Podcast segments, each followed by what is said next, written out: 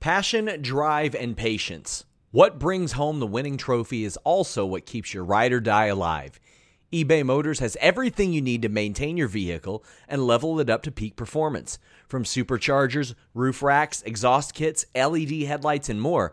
Whether you're into speed, power, or style, eBay Motors has got you covered. With over 122 million parts for your number one ride or die, you'll always find exactly what you're looking for. And with eBay Guaranteed Fit, your part is guaranteed to fit your ride every time or your money back. Because with eBay Motors, you're burning rubber, not cash. With all the parts you need at the prices you want, it's easy to turn your car into the MVP and bring home that win. Keep your ride or die alive at ebaymotors.com. That's ebaymotors.com. Eligible items only, exclusions apply. Again, that's ebaymotors.com. Say goodbye to your credit card rewards. Greedy corporate mega stores, led by Walmart and Target, are pushing for a law in Congress to take away your hard earned cash back and travel points to line their pockets. The Durbin Marshall credit card bill would enact harmful credit card routing mandates that would end credit card rewards as we know it. If you love your credit card rewards, tell your lawmakers hands off my rewards. Tell them to oppose the Durbin Marshall credit card bill.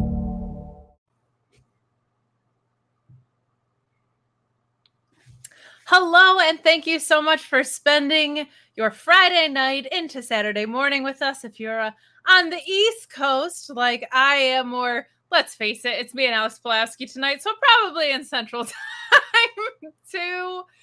It is your go homes for AEW Rampage and SmackDown. I both companies with pay per views. WWE with two because we have NXT going on this weekend. We've got so many great things to talk about. I'm very excited for a lot of wrestling this weekend. A reminder to get in your super chats and your humper chats if you want your statement or question read on air. And also leave a thumbs up on this video. Leave a thumbs up in hopes that my internet is better than it normally is as I upgraded it today. Early on, Alex doesn't know, so we're going to see what's going on. But I am, of course, joined by Alex Pulowski, my always Tuesday night co host, my oftentimes Fightful Select co-host. Well, I'm his co-host in most scenarios, but Alex, how are you doing today? Um, uh, I'm I'm good. Better than the hamster in the wheel that powers your internet because I think he's dead. Um, oh, we'll we'll we'll have to figure it out. I don't know. Like, if I'm gonna have to like call in the other Alex and and Sean so we can do the thing that happened last week again this week. Um, Optimum is the name of your ISP, and it feels like that is an oxymoron because there's nothing optimum, which of course optimum is defined as the very best that a thing can be, is the optimum. And what you have now is the opposite of that. I do. I think a lot of it is StreamYard because this doesn't happen to me on my well, that, Wednesday. You're, you're, you're better now. Well, good. Yeah. Well, everybody enjoy this moment. Everybody enjoy it because it'll probably go away at some point. But leave a thumbs up on this video if you would. Also, we are on Twitch. If you want to go to twitch.tv backslash fightful gaming, send us your bits as a way of supporting us. And of course, you can also uh, use the chat feature there as well. We appreciate your support in whatever way you want to support us. Subscribe to Fightful Select because Sean said he's working on something interesting possibly for tomorrow. And with the weekend this stacked of wrestling, can't imagine what it could be. But we are going to start with AEW Rampage today. Overall, I thought both shows were pretty good. You know, they were go homes, and of course, SmackDown was uh taped because they were off to Wales as they were. But um, what did you think overall before we get into any specifics? I thought uh, that the the tape show uh, for SmackDown was actually um, pretty decent. Um, the first match was excellent, and um, they did a lot of like you know recapping and making sure we know what's going on type of stuff, which is to be expected. Um, uh, the I thought I thought Rampage was uh, was pretty good. It had some stuff on it I didn't think we were going to get, so that was nice as well. It seemed like they crammed an extra a lot in in one uh, in one uh, um, hour on Rampage. That was good. Yeah, I think there's definitely an extra added layer of quality whenever they do these live ones, and especially going into to pay per view. Yeah. So we are going to start with that, and we start with our semifinals of the trios tournament, which I thought this was a whole bunch of fun when you have two teams that have these more playful gimmicks, but also can really, really go. What a fun way to start off a show because there were definitely laughs in it, but man, oh man, can everybody in here wrestle? This was such a blast. I'm always so happy to see Dark Order like in full force on my television because they're so funny. And this goes for Orange Cassidy too, but I think he gets it a little bit less. Like, but they're so entertaining and they're not on TV all the time. So you kind of forget like how damn good they are in the ring and how good they work as a unit as well. We got an awful waffle sighting in this too. Yeah. JR saying on commentary that he thinks Trent Beretta can be kind of underrated, and I agree since he's come back from injury, especially. Um, he has looked great. I thought this was a real fun opener. What did you think, Alex? Um, I thought it was a lot of fun. I mean, um, uh, Silver has always been kind of the comic relief. He's also the worker of. He's the workman of of uh, Dark Order. He's the guy who can who's got the best work rate, but he's also the funny guy. So uh, so seeing him in the ring with with Cassidy and he and Hangman, who's also got a great sense of humor playing off of Cassidy, was really great. Um, I think Alex Reynolds is a is a fine wrestler. He just in this match he just doesn't it just doesn't did, didn't and this it's it's hard I I don't want to like cast shade on him. He's just not John Silver in any way shape or form. Like he doesn't yeah. have the same crispness or or the speed or the strength. He's fine. There's nothing wrong with what he does. He just doesn't do it to the same level um, uh, that, that everybody in the, uh, else in the match does. Um, but I did think um, uh, that it was very important for the overall story of what's going on to have Silver get the victory here because Reynolds got it in the last match for Dark Order. So going into the finals, Dark Order doesn't need Hangman. They do because otherwise it would be three on two. But it's not like Hangman is so much better than everybody else on the team um, going into the finals. In the finals, then you're going to need Hangman, I think, to do a lot of heavy lifting. I think that's the story of the final match is it's going to be Hangman in there on an island defending the honor of the Dark Order against his three former friends. And like that is going to be a really interesting story and it's important so that when we uh, up until we get to that point it looks like the Dark Order is fine without him. So it's cool to have a Silver get the victory here even though I'd prefer to not have schoolboy roll ups get victories literally ever, but it's good to have Silver get it over anybody else. Yeah, and I think um here it was used well. I feel like sneaky victories with the schoolboy roll up are better in matches like this, like when it's a six man and it's high energy. Like you need to sneak a win in those situations more than I feel like a lot of times one on one. It's just a personal preference of mine. Like if you are going to use them, do them really well and do them so that you're like just dying to get a victory. I think that that was pretty well. But we've got Eugene chiming in saying, Today is my birthday, SGS for life. Well, happy birthday, Eugene. You have happy a birthday. weekend full of really, really fun wrestling ahead of you to celebrate. Yeah. So we wish you just the happiest year ahead possible. Orion Bed chiming in saying Dark Order and Hangman versus Best Friends hit the right spots. It was a mm-hmm. really, really fun way to open up the show and there was like you got your Orange Cassidy kicks in there. I loved mm-hmm. John Silver uh, throwing his body to, to save his friends in the most benign way. Super, super fun. My dad chiming in, or should I say Alex A. Alex saying, What is the over under on Alex's tonight?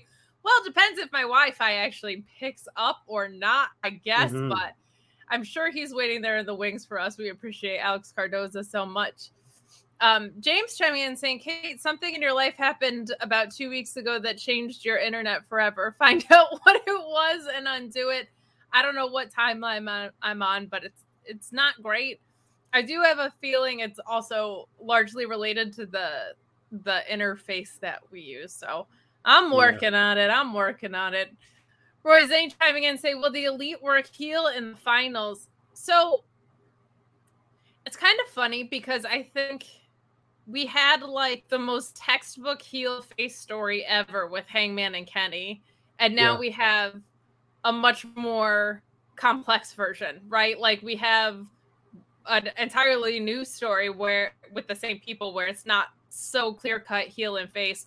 What are your thoughts right. on how multi-layered face on face situations we're having? Well, we'll def- we're definitely going to get a, um, a Hangman. Probably, I would say versus one of the Bucks doing a uh, chain wrestling exhibition. That'll be a lot of fun. To like, like, oh wow, okay, this is man. It would have been really cool for you all on the same team, huh?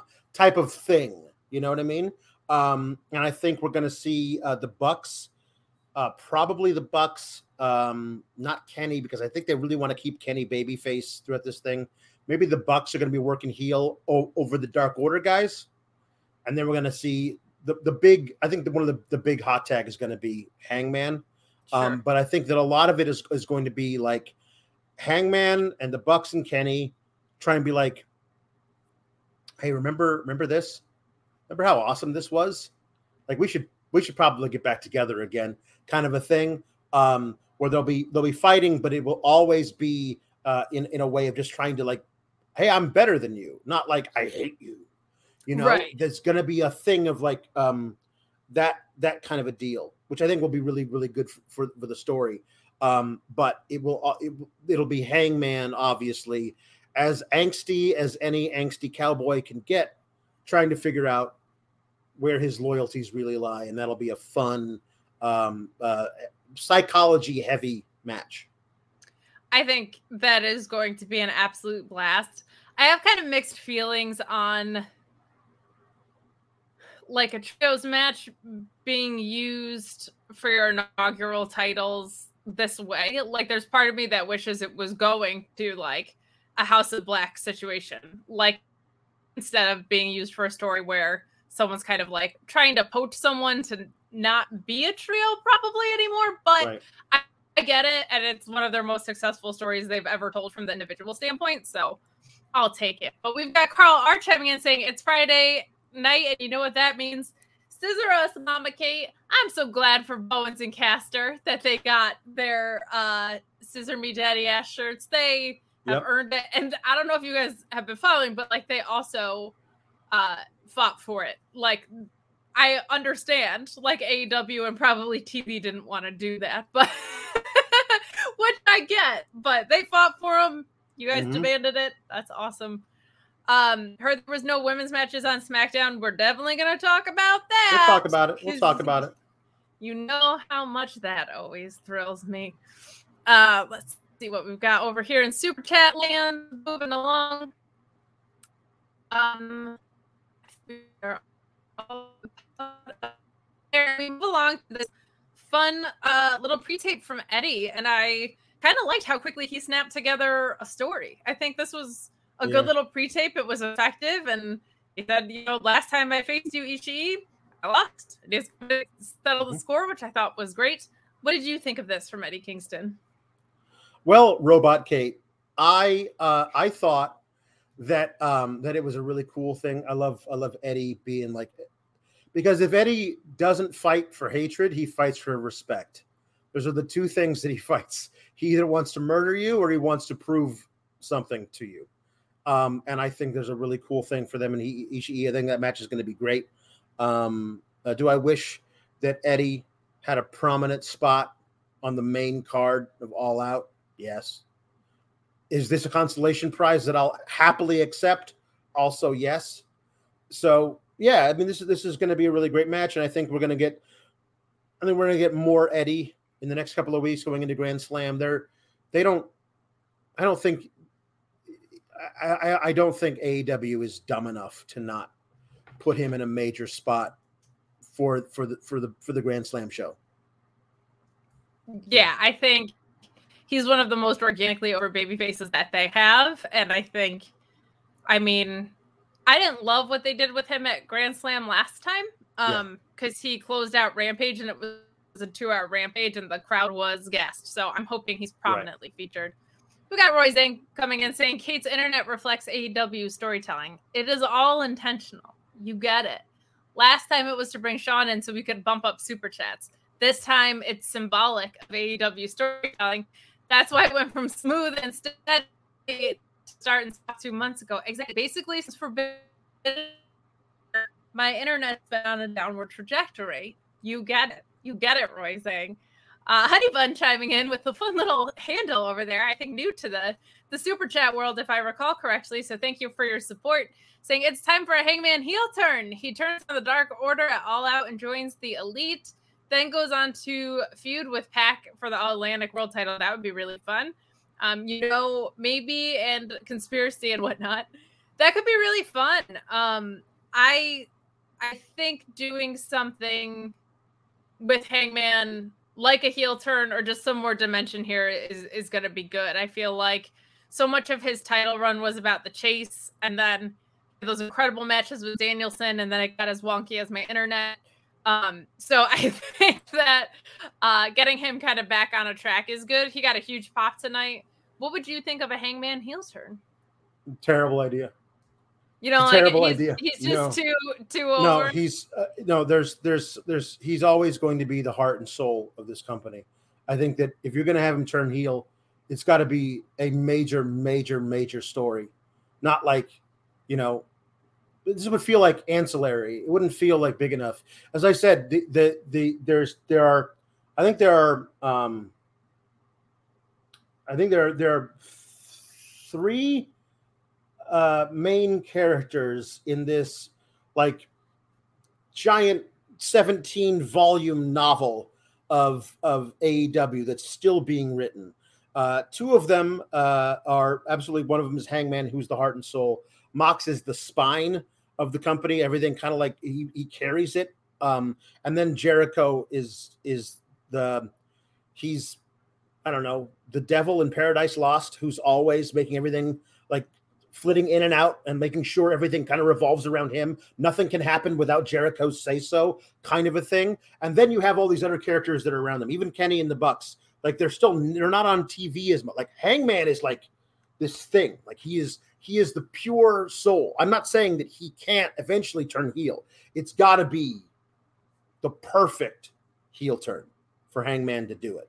And I just don't think it's I don't think it's right now. He again, he's super over there's no reason to turn somebody who's super, super over as a babyface heel. You know what I mean? Uh, unless their their overall aura leans that way. Punk, even though he's over as, as a babyface, he he just gives off that smarm that would be perfect as a heel. So I think that's probably what we're gonna do. Yeah, there's some guys who are really good good guys and great bad guys. Punk is a great example of of that. But we're going to move along here. Again, get your super chats and your humper chats in at humperchats.com. Um, we move along to Phoenix and Christian. Uh, Blake Christian, we know recently signed. I think it'll be interesting to see where some of these guys land once ROH boots back up. Um, but this was this was exactly what I think we thought it was um, a fun match that I think the live crowd really appreciated. And uh, yeah, Phoenix ultimately winning here. Quick little match, not like quite a squash, but not a ton happening here. What did you think of this? Well, I didn't. I didn't even know we were getting this match. I went into the night not even knowing we were going to have this thing, and I was like, "Oh hell, great!" And it was short, yeah, but it didn't need to be long. Um, it just proves how awesome Phoenix is. Um, and he's, you know, like this this casino ladder match is is going to be insane with all these people who are in it. Um, I still say, with the way that they have basically like two members of the BCC, the Lucha Bros, and uh, Los Faccion de Ingobernables uh, in there together, everybody's got a teammate except for Dante. Um, so if the Joker turns out to be Darius, that's a cool thing because then Dante's got a got a tag team partner in there, but I don't want Darius to bear the, to get the, the wrath of the fans who have worked themselves into a shoot over how big a name the Joker has to be. I don't because I, I think Darius is great and it sucks that he's always injured. And when he's back and fully healthy, I think he and his brother are getting a serious run toward the tag titles in either AEW or ROH is an amazing story. I just I don't want to see there there, there a, a, damper being put on his return by if people um, uh, get get angry that it's not MJF or your internet. Kate's internet is the Joker, and by that I mean an evil clown hell bent on seeing the world burn because that that is who you are. It is the worst. Uh, I think it's going to be Johnny Gargano. I've been saying it for a long time, but I, uh, I, you know, I would love for it to be Samoa Joe. Um, I, I think that would be someone who, regardless yeah. of who walks out champ, whether it's, um, you know, Punk or Mox or Punk on the back of MJF, like I've been hoping for. Um, you know, I think Samoa Joe would be a, a great matchup for all of those. Um, DK asking if any chance that Alex Zayne is the Joker. That's an interesting call. I think I don't know what his status with with Impact is, um, but I think he just had an appearance over there. So, but I don't think he's signed. Um, hmm. but I uh I, I feel like a lot of times they use that Joker slot for guys like that, for Matt Sydal, for Ethan right. Page. Um, and then what's funny is they've multiple times hit us with someone like Miro on the dynamite after. So it right. certainly could be. Yeah. Um, tried this. Thanks. guys, if Optimum I mean, can't fix it for me, like I don't think you guys in the chat are gonna be no, able to fix it for be, me. It'd be wonderful. It'd be yeah. If we, I mean, I, I listen. We're not the we're not the brightest bulbs in the knife drawer, but uh like we, we figured we can figure out how to plug in something. Maybe might it make it better. Oops that didn't work. Now we're back to square one. So yeah. Yeah and i have a heavy feeling that it's a StreamYard issue and not so much my internet. Um but we do have a 19 month fightful youtube member that says take a sledgehammer to your modem. Kate triple h has one. Buddy mm-hmm. if I could have that catharsis and it would fix my internet, I would. Um, but we move on to a fun little segment here that I really liked with Hook and 2.0. And one thing I really love about 2.0 is their ability to um like appear very serious while remaining totally in character and deliver very comedic things. Stokely's really good at that too. And I think that's a bigger challenge than people give credit to. Um, and this was kind of a little bit of both. I felt like this was really, really fun. What did you think of this little backstage between Hook and 2.0? Um, uh, I thought it was a lot of fun. Uh, because Daddy Magic is the greatest, and his He's whole so great. like, gotta get a little taste, a little taste of the titles getting, we're, we're, getting a little taste of the titles. Get a little taste of the titles there, Hook. What do you think this is? I love commentary. This, this is the, the streets of Brooklyn? Huh? Nah, that's not how it works here, pal. Like, he's great. He's so good. Um, I loved um, commentary um, saying that they couldn't understand what he was saying, too. That was a lot of fun. um, so, yeah, I, I uh, uh, uh, Hook beating um, Parker is fun. Um, uh, here's here's what I want. Okay. Uh, Parker can't win. Obviously, he's not gonna win. Um, so um, remember, there's no more Team Taz, right? So um, Punk, uh, no, no, not Punk. Uh, Parker can't win. So we're gonna have Parker attack, get disqualified on purpose. He and Daddy Magic decide they're gonna beat up Hook, and Eddie Kingston makes the save because Eddie Kingston, as the sensei, the guy who's ta- who's like who's out there leading Hook around and like this is my guy, this guy, this kid right here, he's he's gonna kill you, and I'm gonna watch. It's gonna be so great. And they have a tag feud with that with Daddy Magic and Parker. Like I don't know what they got ready for, for for Kingston, but if you paired Eddie Kingston with Hook. Hook just standing there doing nothing, and Eddie Kingston just cutting promos on all of his enemies, and the two of them go out there and murder people. I mean, I, listen, one guy's from Yonkers, the other guy's from Red Hook, Brooklyn. I mean, they're basically cousins. Like this is this is great. Let's just do it. Oh, Alex, you always come up with the most magical booking. Just the it's like you wake up every morning. Yeah. And you just eat magic right. on a spoon. You know what I want? You know what I want? What? A magical taste. Dude, you want a magical taste of the protein in your cereal. Sean Ross Sapp is here to tell you all about it.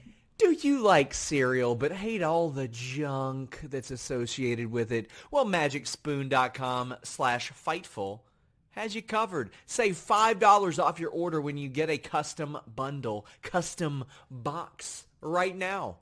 Zero grams of sugar, 13 to 14 grams of protein, only four net grams of carbs per serving.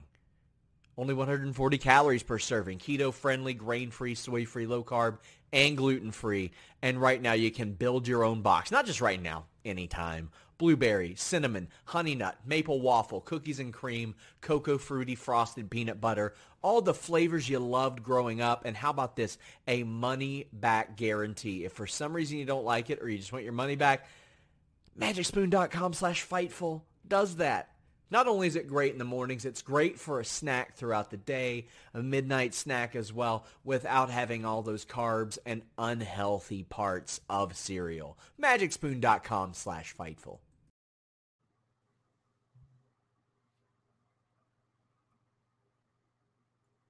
Are you are you muted?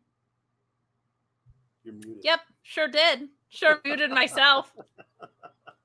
I went to unmute myself coming out of the commercial and then I jobbed myself. I guess because other Alex isn't here for me to mute. I just like felt like I was jumping the gun, but yeah. Uh, we appreciate you guys and your support getting those super chats and humper chats on these go homes to all out and the clashel and the worlds collide. You're gonna be stuck with Alex and I all freaking weekend if you hang out all behind the weekend. paywall on on Fightful Select. So uh, we appreciate you guys joining Fightful Select. And not only will you get all of the scoop skis that one can get uh, from Sean, but you also get Alex and I doing behind the paywall post shows for everything. So for the Clash, uh, but for Worlds Collide, we will be on the main channel doing what I'm assuming is going to be a timed show. So I don't know how that for, for, Worlds Collide. Yeah, Worlds Collide. Yeah. Yep. So join us for those things we got a humper chat that came in from the NCB saying if Punk turns heel, Hangman must stay face. They should be AEW version of Miz and Danielson opposites at all times. Um, I also just feel that that's a good balance for just the most dominant people in those roles in the company, right? Yeah. I think it's very possible that Punk does turn heel on the back of MJF this weekend. That's kind of what I'm hoping for, especially since MJF's one title shot has been against Mox. I think that could be really fun. But yeah, move along to uh, a match that some people were not excited to see run back three times in nine days, but darn it, I'm excited to see it. So we got Ruby and Ortiz defeating Sammy and Tay for the second week in a row. These two have fought. The score is even. I've actually thought these matches were a lot of fun, and I feel like it's pretty obvious the way that this was supposed to go. I think it was going to be a Kingston spot until the drama unfolded. So I think that's part of why the story might have gotten a little bit wonky, but I'm excited to see this on the pre show of All Out. And I thought this was a good match tonight. We got some nice intergender spots between Sammy and Ruby, too, that I liked. I just love Ruby Soho, man. She's so contagious in her passion, and I feel like it really came through tonight. She just looked really excited to be wrestling. Happy to see her get a win here. Uh, what did you think of this match? Uh, Kate, did you happen to catch uh, the little uh, crawl or whatever underneath that told what Ruby's um, record is in AEW? Did you happen to catch that? No, it's probably for the best. No, no. It, I want you to guess knowing how we've seen Ruby and what what the what the what the prevailing uh, thought about her booking has been. I want you to guess what her record is according to this to this show. I'm gonna say in my head she's like 10 and 7, but she's Right. actually like 17 and 5 because she's on dark. 38 and 7. And not ranked, just to clarify. No, not ranked. But I I don't know. I, I'm taking their word for it. But she's been in AEW for a year. And I guess they're also including all tag matches or whatever. But she's 38 and 7. And the, the prevailing thought, and my own thought, has been, man, they're really doing Ruby dirty. That girl, she just can't buy a victory. But she's 38 and 7. And the problem is, is that if the perception is among people who watch your show that that Ruby's being done dirty by the booking. It doesn't matter if she's actually 38 and 7 because to people watching, she's 10 and 14. That's what that's what we think we're watching. And that's not great. You need to present her as a better give her bigger victories on television. Now this happened to be one of those. She got a she got a pinfall on the show tonight, and that's good. Um, uh, but everyone seems to love Ruby. I've, I've loved Ruby for years and years and years, going back to NXT, if not further. Um, and so I'm really happy that she gets victories uh, when she does.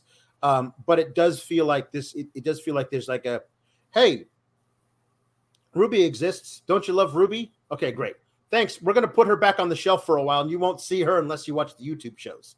And I don't think that, I think she's, she's got a kind of, a, a, um, a, a, a, magn- a magnetism about her that my people want to see her. They they root for her. They they want her to be in prominent positions. And I think that you you could have the problem is is that you can't do this because you never have more than one women's match on Dynamite.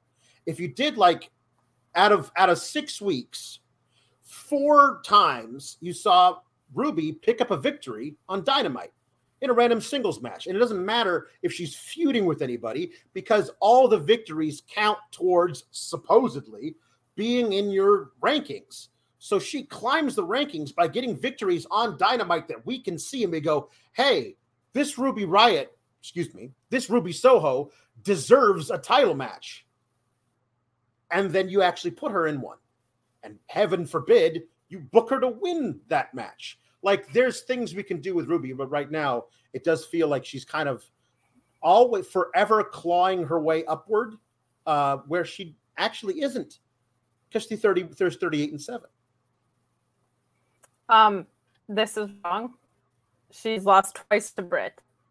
The two times they fitted her up to put her on TV have been losses to Brit in the past year. right Uh, Yeah. Since her debut, I guess, but just not good ping. But a match tonight, I thought this was fun. I'm glad that it's. I think this went on the pay per view proper. If it was like the original story that they intended. I'm glad it's a zero hour, whatever. It's, I'm glad it Right. at least made it. But we move along to I thought really uh, Athena and Jade. I'm a little bit confused by where that was Stokely Hathaway's in this. Like he was in every baddie segment. it's fun He was also um but I think that uh I mean I, I understand what's going on with the new faction, but it would have just been nice to like have some sort of resolution about why like why he's no longer with the baddies or seemingly paired with him. But I thought this was a lot of fun. It made it feel personal. Um, essentially, Jade saying that they should just call Athena number, I think, 37 or whatever it is, because she's just going to lose like the rest of them, and that she's sick of people just coming in here and demanding their shot at the title. Um, and Athena coming back with some real, real fire, saying it's taken this long to get to this match because she fears her. I think it's really fun. Um, what did you think of this segment? um uh i loved the the fire from athena in the promo i thought she was fantastic i loved her saying yeah yeah you're 37 and 0 over two years ooh like like oh great like how often do you actually wrestle then like is it once at like maybe once a month maybe um and i i i love um i love her saying you never face anybody like me and you've been making sure that you don't have to since I got here. Like there's like I'm I'm I, I don't make it a beat you. I'm gonna beat you for everybody in the locker room who's sick of that bitch. I I, I thought this was an excellent promo by Athena, maybe the best I've ever seen from her. Um, I wish there was a storyline reason for Stokely to be gone from this, but he's gone from this. And I, I mean, I'm I'm interested. I'm, I'm intrigued to see if we actually finally, after All Out, start building his stable on screen, doing stuff, because that's a that's that is a that is a strong uh, stable with with uh, Ethan Page, who I think is uh, is a possible top of the card type of guy. Uh, Morrissey as as as the is the bruiser, uh, as the big guy. Uh, Moriarty as the wild card technical wizard, and then you got the the tag team that's there to take all the pinfalls and they're there to, to help the numbers game. That's a that's a that's a perfect Heenan family type heel stable for Stokely to run. Um, it just would be nice if it was like um, I've uh, there was a mutual parting of the ways between me and Jade. She doesn't need a publicist; she's doing fine on her own. And I've decided to open up Stokely Hathaway Enterprises, and and here here you go. You can do something like that, but do you think it's an ROH play? Maybe. I don't know. I think that, that those, I think that the, the people he's got in the stable, I think certainly have a have a easier time um, moving up the card, doing stuff near the top of the card in ROH than they would in AEW. Um, and I think Ethan Page can easily be a future ROH champion for a long time, especially if he's got that faction backing him up. Now, um, I don't know if he's going to take it off of uh, off of Claudio, but he might take it off of whoever takes it off of Claudio. Like there's there's a really interesting thing to like Ethan Page can talk the he can my he can talk the panties off a nun. He he knows exactly what he's what he's like. He's so so good at talking, and he's also he's big, he's handsome, he's he can he can work. Like he's got everything you want in in in a professional wrestler. I think there's a fantastic way to like put the belt on him, the big ROH belt on him, let him go for like eight months as as champion with that faction backing him, and then move him back over to Dynamite and you can use that history that he has as a ROH champion to catapult him up to the top of the roster. I think there's there's there's there's people uh, at the top of uh, of AEW right now who won't be there forever. So when they fall back down or leave, you're going to have guys like Ricky Starks and and Ethan Page who can carry that top of the card. Wardlow, um, Hangman's going to be there forever. Like those kind of people are going to be there like in a couple of years, they're going to be the ones who are headlining pay per views. Agreed. I think that the this crop of next generation guys is fantastic, and Ethan Page is definitely an integral part of it. Ronald Hollick chiming in saying, "Could see, could you see Stokely as the mastermind behind the MJF return?" I did think that was a possibility, but I also know Stokely had like his on social media. He had like this this tweet that was a, a picture of like five empty slots or whatever. Right.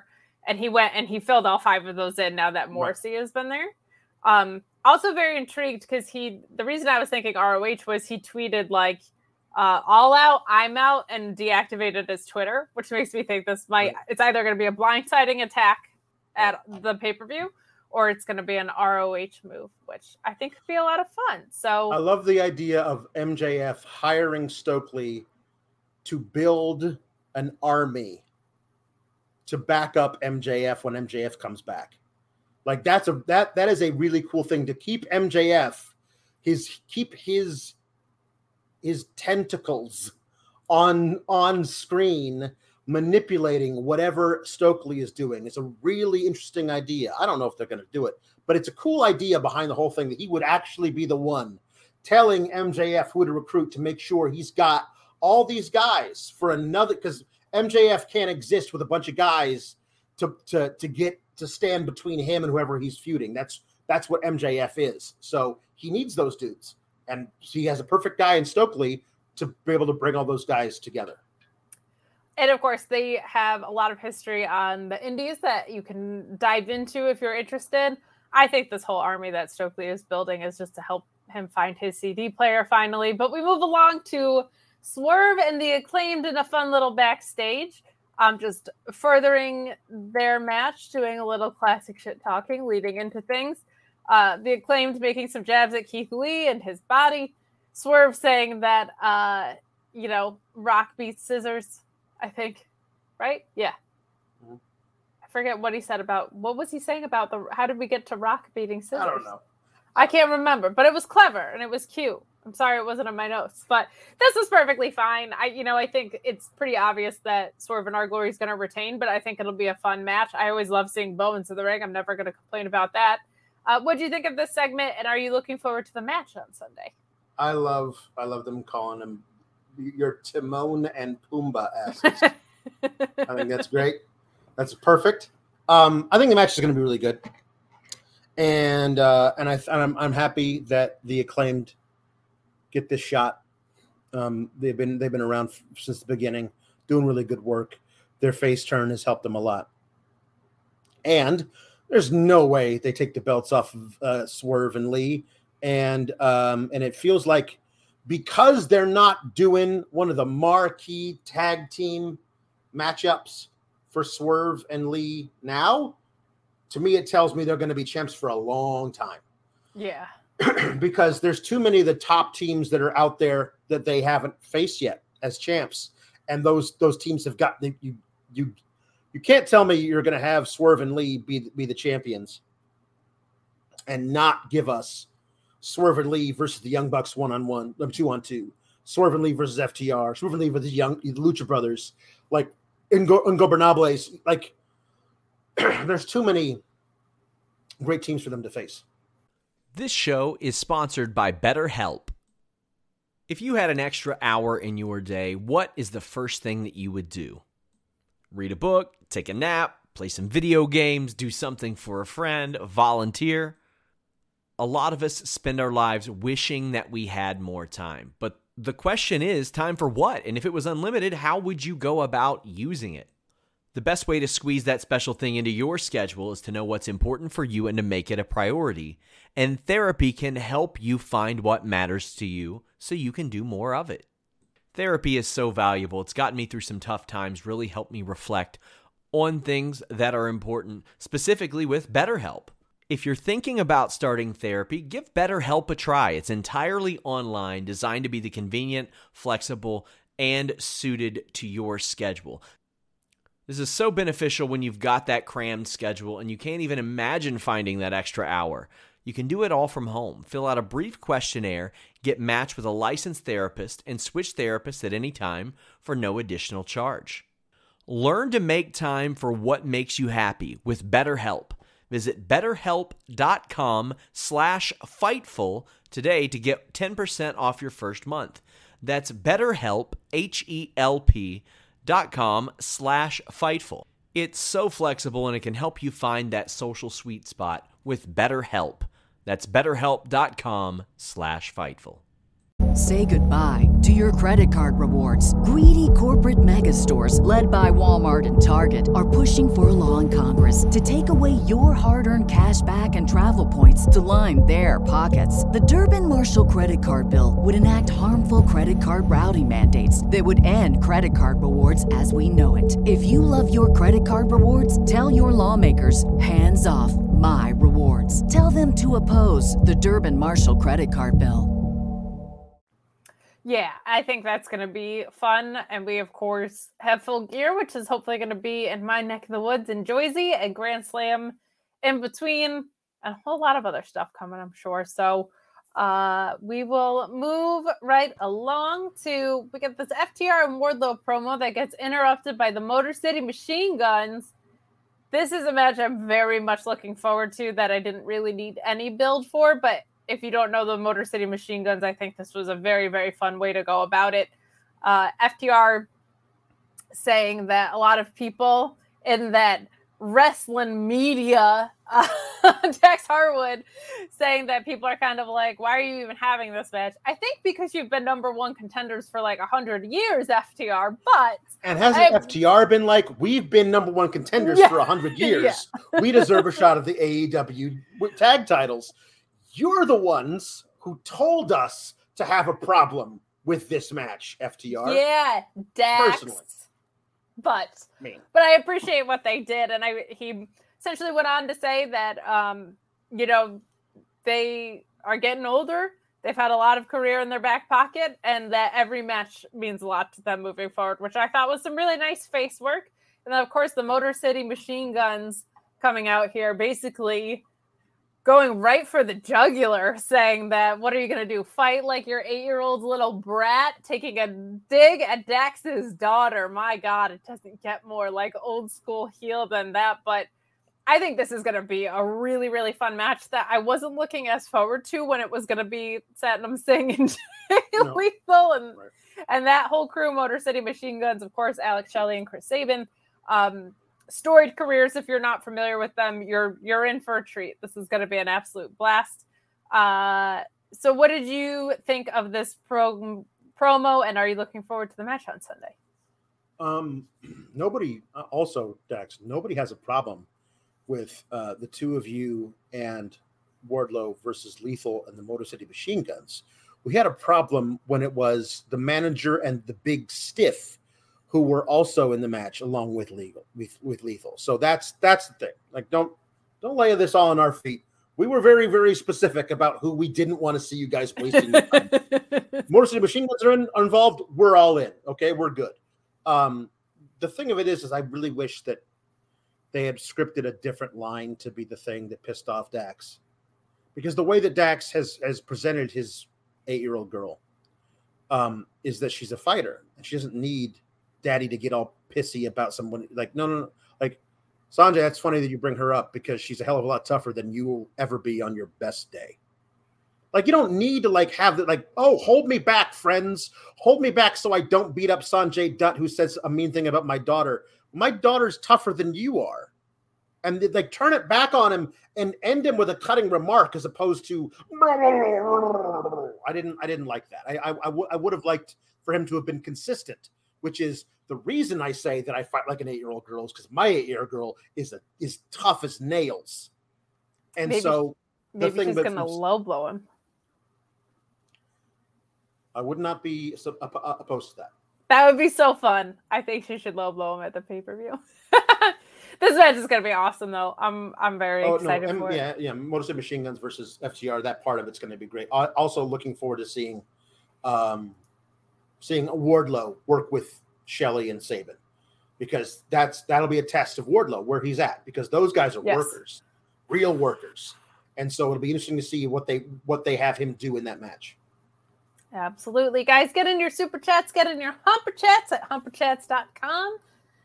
Subscribe to Fightful Select as well. We thank you so much for your support as we move along down the rest of this episode of AEW Rampage. We got Starks defeating QT Marshall, and man, I said it. I said at the beginning of the year, Ricky Starks was going to be your breakout star of 2022, and I feel like it took till September. But holy crap, I just love everything this guy is doing. I'm so excited for the Hobbs and Stark match on Sunday. We, of course, get the beat down after this match as well. This was a lot of fun. You know, QT Marshall is one of the most um, sound wrestlers when it comes to fundamentals, I think, in in the ring for sure. And Ricky Starks just like everything he does, um, the way that he countered the, the cutter, I thought was so much fun in this. His spear is like my favorite right now in, in all of wrestling, but his commitment to everything he does as soon as that bell rings and before, I think is great. So um, I'm just so excited. I, this has been my favorite story in wrestling. I'm so intrigued by the punk stuff, but I need the right payoff to happen on Sunday for me to like where that's going. I think this story from the second Starks turn face has been so captivating to me, and it really hasn't even eaten up that much television time, honestly. Like, they've been so effective in their segments of how they rolled this out. I thought this match was fun. I think Hobbs looked like a million bucks and the beatdown was a blast. What did you think of what we saw here? Um, I thought it was kind of funny that you know, like I like I like I like baby faces being smart and knowing, like Yeah. Starks knowing that QT was probably going to have his boys out there to run interference, locking them in the broom closet with like what appeared to be like a version of the club for the old steer for the old club for your steering wheel to make lock it in place. I thought that was great. Um uh them starting the starting the match with with the brawl in the back getting to the ring. Um and that was good. Uh you know QT Marshall is, is is the perfect guy for for one of these. You know to get to get beat up because he always he always sells great. He, he's good he's good enough to take all the moves to dish all the moves out. He's very good at this. Um uh so Stark's having to fight off everybody because they all broke out um, and then dodging the you know foreign object, hitting the Roshambo, getting the victory, and then here comes Hobbs, and man, Hobbs, man, that guy, Yeah. that he's not even. It's not like even he's big, he's deep, like from from his chest to his back is like four and a half feet. He's just so deep, like he's he's a bo- he's a he's barrel chested. It doesn't begin to like describe it. Like he's just Yeah, it's like the size of a football field. Yeah, he's crazy. a he's a he's a tank and I, I i just he he looks fantastic he's so great um this to me feels like a best of three like they're not gonna they're not saying that now but that's what it's probably going to wind up being i wouldn't be surprised to see hobbs uh, win uh, on sunday and then um, starks to win uh, to get a rematch or whatever i also wouldn't be surprised to see starks win and hobbs to just destroy starks and leave him laying and for starks to be like you you're not allowed to do that. We're going to do this again, and then Hobbs to get a win. I wouldn't. This is seems feels like the kind of thing that they're going to like use this to build both guys. Both guys get a victory, and then you have your rubber match maybe at full gear. That's what I think we're going to wind up doing. Um, and because and by that point, I think that Starks wins the whole thing. But it, every time I think, oh, this will be a great one and done thing, AEW says, nah, we think we're going to make this last four months. And they figure out a way to do it. So I, I wouldn't be surprised to see them do that. And then you see Starks come out of it in the better position. And I, if you told me Starks was in the match for the AEW title by double or nothing, I'd be like, I could see that. yeah. I absolutely could see that. Um, if you told me um, that he uh, wasn't in that position by this time next year, I'd be like, something something happened. What happened? What, what, what Yeah. went wrong? Because he's got that kind of momentum uh, to him. He might even be in the kind of that kind of a match by Revolution, depending on what they want to do with him. He's he's fantastic, and he's the kind of guy who will take this company like into into the the second half of this decade and carry them into 2030. Said it before, I'll say it again. Uh, to me, he's all my favorite parts of who I think are widely regarded as the two greatest wrestlers of Bret Hart and, and Shawn Michaels. Not saying he's as good as them, but I'm saying he has all of Shawn Michaels' like character commitment and he has a lot of Bret's ring IQ. Like I see how efficient he is in the ring while being wildly charismatic and while like I, I say this too, like Shawn's the only guy that I ever saw like get thrown over the top ropes of a battle royal and actually look like he was trying to crawl back in. Like Right. I love that from my wrestler. So big time, big time into this Ricky Starks push, and um, very glad to see it. To me, it's funny you said that because this does read more one and done to me.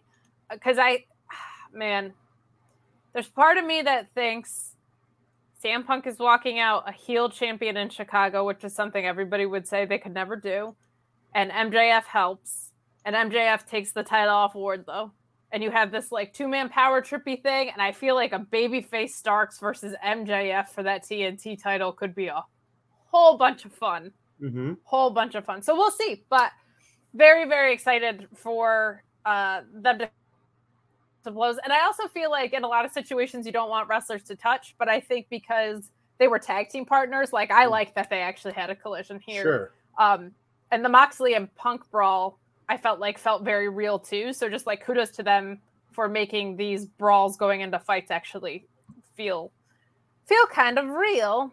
Um, we've got Kylie chiming in via Humper Chat saying Jericho pushed Danielson so hard my fight feed was cut.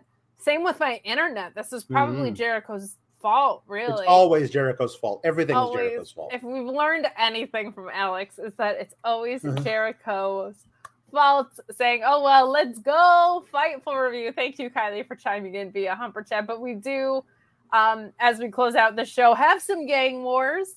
I'm actually really excited for this Danielson and Jericho match, largely because of what we saw in the Jericho and Moxley match. I thought that match was fantastic. Mm-hmm. Um, but I'll throw it over to you for these closing gang wars and your thoughts on it. Um, I thought it was kind of funny that that you know the big thing was like, all right, let's stand there. Should should you want to push me or should I push you? Should I push you? I'll push you. Okay. Ah, yeah, gang wars. And it felt kind of kind of like you know uh, they didn't really know what to do. Like somebody told Danielson, "Hey, um, go out there and uh, pick a fight with Jericho." And Jericho was like, "We're doing this. Wait, okay, what? cool." Uh, didn't feel like that was this was very very well planned out. Um, I think I think that Danielson and Jericho is going to be a great match. I feel like I know already what's happening with that. Um, I feel like it's very obvious to me. Jericho has to win so that Garcia can be the one to to avenge Danielson um, and and buy his way out of the uh, JAS uh, by beating Jericho. I think that that's that to me feels like the obvious conclusion. But I think the match is going to be great. I, I'm looking forward to seeing how um, what what they do in the beatdown of Jericho. Like this to me feels like a um, they're trying to start to beat down Jer- uh, Jer- Jericho and friends start to beat down Danielson after the match. Danielson might win, but it doesn't matter because Yas will beat him up. Um, so it feels to me like a we're gonna make the kid watch as we beat the hell out of his hero Danielson, just to to to give more of that feel to it, more of that drama, and that that's that's what finally makes Garcia lose it and go, I'm out. I don't want to be part of this anymore. It's like, you're out when I say you're out. And then they have a match to determine that. That is a very clean unfolding of things for like my complaint about Jericho stable feuds is that they just go on too long and this one has been going on for a while but there is like a reason for it to continue which is all that I really ask so I really like it um, that is how we close out Rampage. And guys, we have three pay per views today. And if you want them to be affordable, not everybody can just like move to Lithuania and not get the best rates possible. You know what I mean? Like if you're right. gonna purchase things, um, sometimes it's best to to be able to have control over to what country you've moved to for those rates and if you just want the best VPN in town, and I know you probably shouldn't be taking like tech advice from the girl whose internet doesn't work. However, NordVPN's great, and Sean Ross Sapp is here to tell you all about it. How many times do I got to tell you how the way that NordVPN.com slash Fightful has changed my life? Completely separate of the great deal, the additional month free, the 30-day money-back guarantee. I'll tell you a little story. I've got a dynamic IP PlayStation did not like the IP that I had for this short period of time. Throttled my internet speeds. Took me forever to download a game. Got NordVPN.com slash Fightful. Applied it to my router. Well, hot diggity dog. All of a sudden, my IP changed. Those speeds went up. I was able to download a little bit quicker thanks to NordVPN.com slash Fightful. Ordering a UFC pay-per-view. Well, guess what? Saved a bunch of money by subscribing to an overseas service thanks to nordvpn.com slash fightful. Even if i'm on the road all of my devices are covered with nordvpn.com slash fightful. They have three great plans. Standard with the vpn plus that has the pass added and complete that adds a locker on top of that and you still get their great deal. You still get an additional month free and you still get 30 day money back if you're not satisfied NordVPN.com slash Fightful. Change your virtual location with just one click. Browse safely and securely. So there you go. Take advice about download speeds, maybe from Sean and not from yours. Truly, like I don't know if I would recommend me for such a way such a situation. However, we appreciate NordVPN. They've made a huge investment in us, and we ask that whether or not you even subscribe, just tweet at them to let them know that you found out about them through us. Um, because they have put a lot of faith in us and we like to show them that it's paying off. So we appreciate you. We also encourage you to subscribe to Fightful Select, where if you don't think there's going to be scoops coming out of this weekend, you are dead wrong. But who cares about scoops? We want to talk about Fightful Select value. How about Team Kalex all weekend, not just tonight, but you get NXT on the main channel. You get your Worlds Collide review, but behind the paywall, you get your All Out review, which you know was going to be like 900 hours long because it's a 14 they, match pay per view. 14 matches. Thank Four, goodness it's a holiday weekend. Matches. like, uh, I, for, I, I don't know how to say this at any, any, any, any, with any more strenuousness. 14 matches. Okay.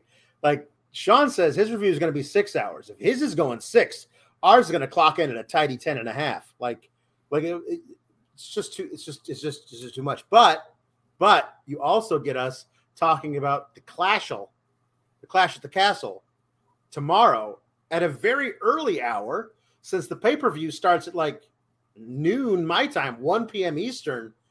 And well, it lasts like three hours. There's only five, six matches on the whole card. It'll last like you know three hours, three and a half hours, and then we'll be in and out of of our uh, review real early. Enough uh, enough time to go out and get dinner afterwards, or a milkshake because they don't have Shamrock shakes. But if you haven't hung out with us behind the paywall, we're a very very silly duo. Um, we have a lot of fun on on this brand, on the Sour Graps brand, where we really going hard on the nitpicking, but I think we do so in a very fun and playful way. So we encourage you to join us. Don't support what's on the main channel. Support us instead by subscribing to Fightful Side. No, I'm just kidding. Support whoever you want to support. Find your flavor that works for you. But we love doing what we get to do. And WWE's kind of on an upswing. AEW pay per views are pretty much always really, really great. I think it's going to be a lot of fun wrestling to talk about this weekend and you can get the pay per view for cheaper with NordVPN. But we are going to switch into SmackDown right now. But we do have some super chats and humper chats that are coming in. Uh, we have a humper chat from Ruen saying that super excited for All Out Weekend. AEW pay per views are my Super Bowl. Here's money for Kate's hair maintenance fund. Well, thank you so much. That'll be going towards the What the Hell's Wrong with My Internet fund for a while. But we appreciate you nonetheless with that. I'm also seeing that we have our silly little jukebox queued up. Alex does fantastic um, voices and impressions. If you're you're new here, um, fantastic is I mean. If you guys want to hear a William Regal impression, if you want to hear a Nathan Frazer impression, if you want to hear a Finn Balor impression, if you want to hear original characters like Linda and Sheila, you don't know what the hell those are? Kind of, neither do we come join us. There's going to be some silliness at the end of the show that you don't always get, just giving you guys a heads up. But we have a blast doing that. And speaking of things that were a blast, the Viking Raiders versus the New Day. Holy crap. This match, um, from the Viking rules perspective, not for me. The physicality in this, so for me um, for something as gimmicky as the framework that it was set in, I felt like the actual in ring was probably the best we've seen from the Viking Raiders in ever on the main roster, maybe in a really, really, really, really long time. New Day, of course, being great in here as well, but we just saw some some really great spots. Erik had a great Uranage in this. Ivar with a moonsault, which is just absolutely ridiculous, but eventually we see Kofi get tossed onto the shield, um, and Woods fall victim to the Ragnarok, which is their their double power bomb. But holy cow, this was a really refreshing way to open up Rampage. And this storyline is creatively something that kind of got handed off from the Vince era to the Triple H era. So seeing them finally get some real time and kind of having a conclusion here I thought this match was a really fun way to start, despite it being like in a CGI boat waves around. like that part is not for me. But one thing that is fun is the people that that type of stuff is for is very much for them. So when people like that stuff, they love it, which I do like to see on my timeline. Some people really get into the corniness, but what happened between the ropes as far as the actual professional wrestling goes, I thought was just wonderful. What did you think of this opener? Um, well, it made the Nigerian drum match look like a piece of shit. Yeah, and the Shillelagh one. Well, no, Like- the Shillelagh one was kind of the same, where it was like, I wish this gimmick wasn't here because the match was great. Well, no, here's the thing. Like, if you're gonna do a gimmick match, like go all out. Like they built a friggin' boat. They They, they turned the ring into a boat. They turned the ring into a dragon boat. Like into Natalia. They turned Listen, it into Natalia, the boat. they turned it into an Italia. Like uh it's um they, it was it became it became a a, a vesseling match. So very, like I very I, good, very I- good. You. I I thought like listen, I was like, oh what the hell? And I was like, like actually, I mean, don't do a Viking rules match. Just the A, don't do one. Do a do a a, a falls count anywhere, no DQ match. But if you're gonna do a Viking rules match, you gotta do it like this. You gotta build a boat on the front of the ring. You gotta you gotta strap a whole bunch of shields to the to the to the bottom rope so it looks like you know where the Vikings put the shields along the like they full on do it okay and they did to their credit like that's if you're gonna if you're gonna do a silly bit what do I always say commit to the bit like if like like this thing about the thing about like Never like done Abaddon. Abaddon may not be for everybody, but you cannot deny that when Abaddon is playing Abaddon, like that is 100% commitment to that bit. Yes. And that's what I that's what I want out of out of my wrestling. If you're going to do it silly, do it all the way. Um am I crazy for thinking this is by far the best Viking Raiders match we've ever gotten on the main roster? I On the main roster. the only reason I hesitate is I'm just wondering if there's ones that I'm forgetting about, like from yesteryear a little bit. But um, you know, I, I think it's pretty reasonable to assume in a feud with the New Day that, like we saw conclude tonight, it's very possible that that that is their best match, and it's I can't, I can't really remember one that's better. So, I mean, they were I- kind of pretty instantly made into a joke, right? Like, right. Like they they this is the thing is that um vince like called them the viking experience the first time they came up. Like they were having amazing bangers in in nxt with everybody they they, they could they could face. And then they came, came up and it was immediately like we're the viking experience. So they haven't had to be able to do anything great. They had that extended thing with the with the street profits during the, the pandemic where they were eating turkey legs competitively while playing mini golf like like the worst things ever. So now they're actually being treated like and oh gee guess who's in charge? The the guy who booked them in NXT like they were murdering savages. Like that's like to me well we'll talk about this later. I think we've seen enough over the past month or so to know that who you were in NXT to Triple H is who he thinks you should be on the main roster. So that's why I that's why I'm going to like use that. Use what here's who Viking Raiders are. These guys are the same guys who had those amazing matches with Malik uh, with uh, the former Aleister Black and Ricochet to close out their uh, their time in NXT. Who had all those amazing matches with everybody they came into contact with back in NXT. The same guy who booked those matches then is booking this match now. Said we're going to turn you guys into something serious. We're turning into something really important. And also the New Day, both Xavier and Kofi looked great. They got to lay some shit into. They both bumped like crazy. Like there was some really, really good stuff in here. Like uh, when when uh when when Kofi reaches into the ring and pulls out a a, a, a Thor's hammer, but the the the handle is a unicorn horn. Like all the, everybody seemed to have so much fun with it, and it really, really worked. It was long. There was all kinds of big kickouts. It was a great, great, great Falls Count Anywhere match. that also happened to be a match with a boat on the ring. Like that's, that's kind of a crazy thing, right? Like it's weird. But, there are people that don't like wrestling. How do you not love a good boat match? I mean, come Right. on. Yeah, so I, I I thought this was excellent, and we're we're now seeing what the what the Viking Raiders could be on the main roster going forward. Uh, it is tough, though, with um, with the Usos carrying those belts uh, for as long as they have, when seemingly no one in sight, until we actually get our Sami and Kevin Owens thing. But it may feel like Sami and Kevin Owens, um, if they if they get together and somehow dethrone the Usos, I think you might see the the Viking Raiders uh, down the line, maybe a maybe a few months after KO and Sami get those belts, that the Viking Raiders take a hold of them and they don't let him go for a long time.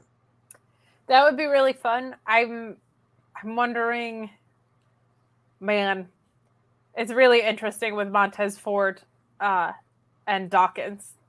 Cuz like I feel like the Street Profits should be up next, but I also feel like they might they might break them up or not even break them up, but just have them split up in the draft and be singles Right. competitors for a Mhm. while, but Orion Ben saying props to New Day for taking the War Machine bumps. Yeah, Mhm. they bumped their asses off for these guys.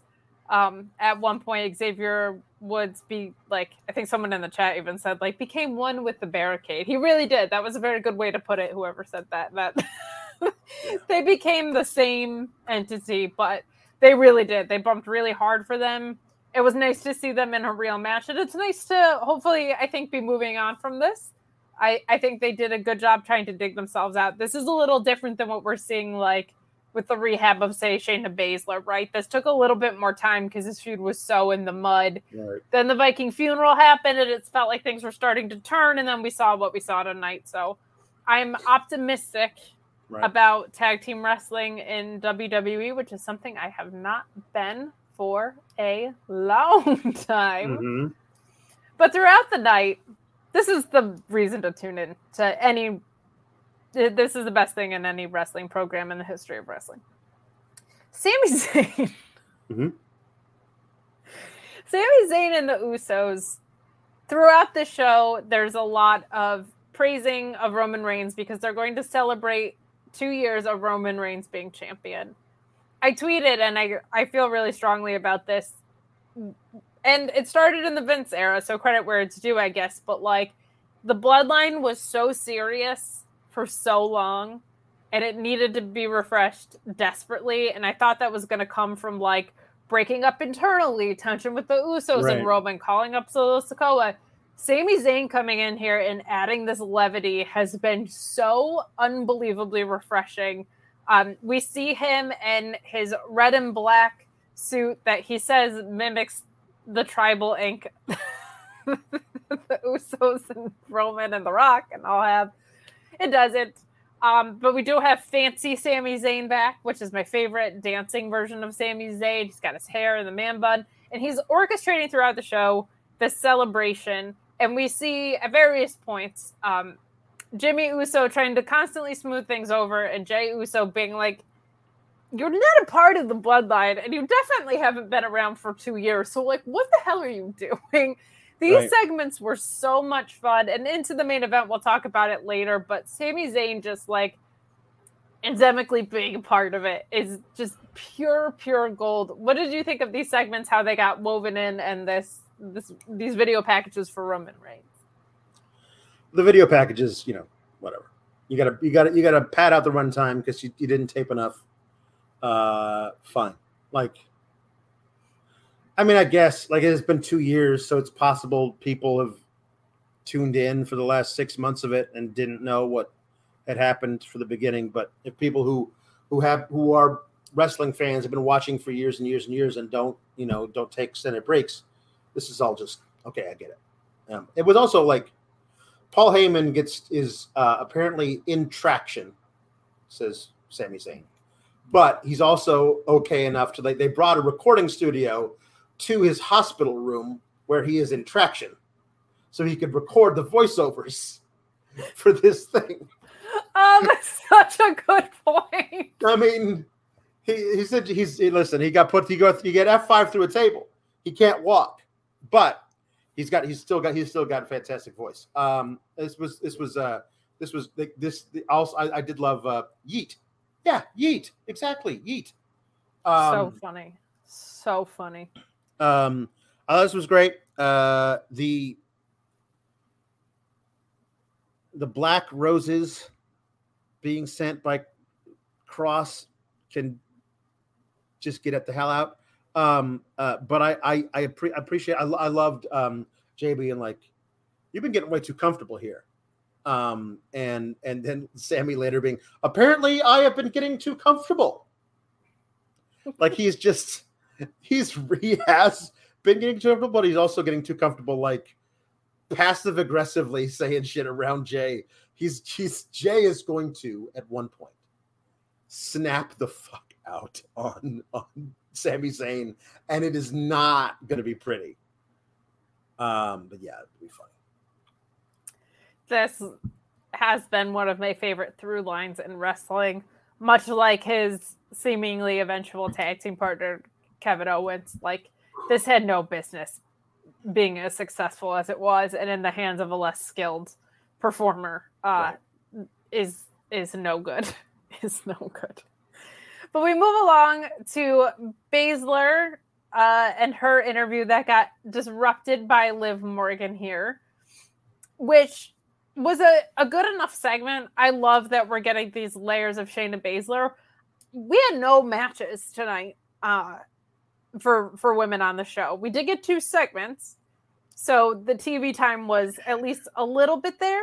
I do wish, and being cognizant of the fact that there are circumstances, right? They're traveling, um, and this was a double tape, so you couldn't like piggyback off of the talent that was used in the previous episode and things like that. But you definitely could have had Shayna Baszler squash the hell out of someone, um, and maybe Liv Morgan is on commentary at ringside, and Shayna Baszler is just, "This is what I'm going to do to you in the ring," just just submitting someone to the most painful degree and Liv having to watch it or something. Some in ring action from women's wrestling would have been nice to see tonight. Right. The, the problem with that, uh, Kate, is that the obvious choice on the roster doesn't have to be on the roster. You could have brought in a local talent to do it, but on the roster of SmackDown, the logical choice to be the undercard babyface that oh, Shayna no. Baszler destroys to prove a point to Liv Morgan. Well, you can't use her because they had to save her so that she could become tag champion a couple of days later on Raw because Aliyah is the obvious choice as the babyface undercard nobody that Shayna Baszler would kayfabe break her arm and then she would be off TV intentionally for like three months healing up. But you can't do that with her because you have to put her on Raw a few days later, live, so she can become tag champion for some reason. So there really was nobody for her to do that to. Um, but I agree with you. Bring in a local ta- a local talent to have Shayna Baszler get a tune-up match. Like, like, how about like Shayna Baszler is like, that's why I've asked for Liv Morgan to be on commentary so she can sit there and watch Yes. Me do. And you know what she, they should have done? They should have brought in the biggest local female talent they could find, like like largest. Yes. Like strong, like looking like she's a bodybuilder or whatever, and then have Shayna break her down systematically. Like she's she's a local talent. She's not really have her take her out limb by limb, which is what she likes to do. Like do that. Like have her like like snap an arm, take out an ankle, whatever, and finally allow her to tap out in front of Liv to prove a point. If I can do this to her, what am I going to do to little old you? Like that's something you can do, and the, you could do that in five minutes. But like that should be something that, and have the whole thing be about Shayna doing that um, to somebody. Uh, uh, uh, it's her idea. I want to. I've asked for this time to do this, and there you go. I think that would have been super fun. And I do see people in the chat saying, like, what about this and that person that are in the locker room? Um, I just sincerely have no idea what the Wales show is going to look like. I don't know if everybody goes there. I don't, you know what I mean? Like, I don't, I don't know what that looks Well, like. they as taped this. They taped this last week, so Right, but like, did they send people to do all their I don't know. ambassador? Like, I have no idea what any of that looks like. But I think on a go home show, something like you just said with Shayna would have been appropriate. Like, I don't think you needed to have a one off between, you know, Shotzi and someone here for the sake of having it. I think if you're going to have this premium live event, just start a new cycle with new stories coming out of this for that talent. But something like you just said points to the story and and builds it out. So that would have been my preference here. But the interview that they gave us, what was in front of me, was perfectly fine. I just wish we had seen a, a, a women's wrestling match tonight that was a singles match. like we saw none of that in the three hours of television, right? So, right. um, but a, a, a good point being made by Luis here, saying that the show was in Michigan last week. They couldn't have asked Allysin Kay to have a match. That would have been super fun, though. I doubt they would want to use talent that is signed to to NWA. James, uh, swinging back to the Viking Raiders and New Day match, saying, "Am I the only one that thinks it's weird to have no plans for the tag titles on Clash?" I thought about that too. I'm wondering if if we have a story that unfolds that isn't match related. I wonder if Kevin Owens and the Sami stuff maybe comes to a head uh, there, but it is kind of odd not to have them being defended by the undisputed, undisputed, undisputeds. Right. we got. I mean, it's the. It's the not only is the biggest, it's like the only British Isles pay per view in thirty years. Like you couldn't figure out a way for them to defend the titles, like for them to be tag. I mean, I understand under Vince, sure, tag team wrestling is garbage, but we know that like that Triple H likes that stuff. Like you, you couldn't have figured out. I guess there really isn't a UK tag team, although you fired all of them. So like you could have you could have easily you know brought in a couple of people to like you know do something with, but I, I don't know what it is. Um, yeah, they should they should absolutely have had something. I don't know what. Maybe this was a thing that I thought um, they could have done something. It's weird because so many of the top contenders I've either had too many matches versus the Usos already, or you'd have to build something out of nowhere to be heel heel or something. It was just odd. Yeah, I think that um I think the next story is this KO Sami thing and they didn't want to hotshot it because there's still so much going on with Sami and the bloodline. But it is odd. It is odd that that like that's a pretty glaring omission. I think it would be very cool if like the creeds from Worlds Collide came up and challenged them to a one-off or something, Right. like Yeah. made it cohesive. But we'll see. You never know. It's pro wrestling. Now we move along to what I'm sure was your favorite segment of the night, which was um Karrion Cross defeating Drew Gulak. We have a note from Luis asking, recommending that Alex rant on the uh, entrance of Karrion Cross and Scarlett, but ultimately, this is just a squash. Cross locks in the cross jacket, which it was a cool um, finish to the match. There was like a Saito suplex into the cross jacket, which I actually thought was a nice little sequence from Cross in ring wise, but I don't know. It's black and white, and she's like a tarot witch with an hourglass that and now when I see the hourglass glass, all I can think of was Drew McIntyre's point that hourglasses don't go TikTok, it's sand.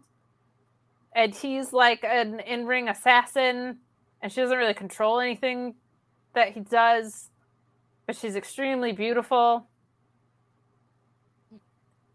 What? Um, the promo was was even worse. Like him just standing there and her just standing there. Like he's he's doing his promo like Mr. Gulak is in what oh Roman Reigns, you've got a problem, and ah Drew McIntyre, I'm going to get you. And she just stands there. What does she bring to it? What does she what does she add? Like she's sexy. Like I mean, I mean, I guess if you're like Vince Russo, that's the only thing that you care about in a female talent. So that's that's what she adds, but she doesn't do anything. She quite literally doesn't do anything. Um, and, And she the can entrance, wrestle, so I'm like, if you're not going to do anything with her, like at least do something. have her do something. I, I, I- I, haven't seen her do anything. I'm not saying like she she sucks. She can't do anything. I'm saying you're not having her do anything. Have her do something. Also, the entrance is garbage. The entrance is It's it's garbage. Now here's It's why it's garbage. No, here- here's- garbage. Here's why it's garbage. Um, uh, what they're doing with her, like there in the shroud, like with her hands out like this at the beginning, is interesting, right? Like, like there's she cuts a silhouette. She looks like some kind of weird wayfish demon banshee creature or whatever. I don't like the um, uh, the whole uh, black and white, but I get it. That's supposed to create whatever mood you want to set. But she's standing there, and I thought, oh, is he somehow like behind her and we can't see her because of perspective? No, he just walks, just saunters out and then steps in front of her. Like, what fourth grade pageant shit are you doing here? This is this is beneath any professional wrestling thing that he just walks out and steps in front of her. Like, there's some really shit you could do that like we did in, in like college drama productions where like you have her standing there and there's a, a very easy way for them to like make it look like the, the figure that she's presenting is growing. Like you can make it elongate oh, yeah. with lights and actually just have her wearing a little harness that can then extend and get taller and taller and taller until it drops and they're both just standing there. You can make it look really cool and spooky and ethereal and supernatural, or you can make it look like a really bad, wannabe, edgy community theater production of Macbeth, which is what it is. Make it make it good, or don't do it. That's my thing. So, Mine is the disjointedness. Like I I get what you're saying, but it's it's the complete. I don't actually. Karrion Cross isn't my favorite, but I don't have like the hatred for him that a lot of people seem to. Scarlett isn't my favorite because I'm not sure what she's capable of, but I think there's value to her. Um, I don't know why they go from being in black and white to color, but like it, it's none of it it fits together. Like none of it makes sense. So that's that's my biggest thing. Um, I thought Cross looked good with with that Saito suplex into the cross jacket tonight, but y- you know you're in the ring with Gu- Drew Gulak. That's the Gulak's highest going to make him look cheating. like a trillion Yeah. dollars, and he did. Uh, and uh, he got choked out. He, he tapped out, uh, Yep. and then they kept it on after the match, and then they hung him in some kind of weird Christ pose in the bottom rope, which I think is totally cool, like marking people, saying this is what this is what this is the fate that awaits you if you step in the ring with me. I think it's totally interesting. I like Gulak on Twitter saying like, listen, when when you tap out in a chokehold, the other guy releases it. I'm man enough to know when I'm beat, and I tapped out. What you did afterwards, there's no call for any of that. Yeah. So maybe we get like a, a, a pissed off Drew Gulak rematch, and then probably you know Cross runs right through him again. Um, th- when I say that um, that I, I have uh, misgivings about what they're going to do with with Cross, I think they're going to push him to the moon way too fast without any real cohesive idea of what he is, what his character is. I say that because we've seen that what Triple H is doing with guys on the main roster is pretty much what he did with them in NXT. And what he did in NXT with Karrion Cross was push him to the moon way too fast without having any idea what his character was cohesively. So I think he's probably going to do that here too. And I don't think that's good, A, for Cross, because it's going to make him, it's gonna, not going to work out for him well, and B, for the rest of the roster. So that's just Yeah. I um was kind of like laughing at I was like, I don't think all the people that said Adam Cole wishes he was back there is are watching Karrion Cross close enough because he would just be getting fed to Karrion Cross right now. Like, Right. I don't think so. Uh, but we move along to Adam Pearce and Ronda Rousey as Ronda Rousey gets reinstated and forces Adam Pearce to read a letter. Adam Pearce was great in this segment. he was. Ronda Rousey. Look, I'm not going to sit here and pretend that she has been like lighting up the mic at any point in her career, but this is some terrible writing, and a, no human being sounds the way Right. that she does. Like nobody talks like this. It's not even just the delivery of how she's speaking. It's the things that are being written for her to say are not how human beings speak. But essentially, uh, you have Adam Pearce reading a letter that says, "Well, Ronda Rousey was out of line. She didn't really do anything illegal," which is interesting because she was arrested three times, Alex, uh, including I think vandalism of a cop car at one point and all of that. So, um, but she's reinstated. The thing that I'm excited about is whether Shayna wins or loses this weekend. Mhm. I think we're gonna get Rousey and Shayna, and I'm excited as hell for that. I've been pushing for it for months. I'm also excited that there's multiple title matches that I'm not sure of the outcome. I think Drew and Roman could go either way. I think Liv and Shayna could go either way. Um, that's really refreshing and not something we've had on WWE TV in a Yep. long time. But Pearce, I thought was fantastic in this. I was like, let this guy off the hook more, man. He just came out and was talking about what a thankless job this is, and um, that Ronda has been unprofessional and calls her a bitch because it is a promo in WWE after all. Um, what did you think of this segment, and what do you think it's trying to accomplish?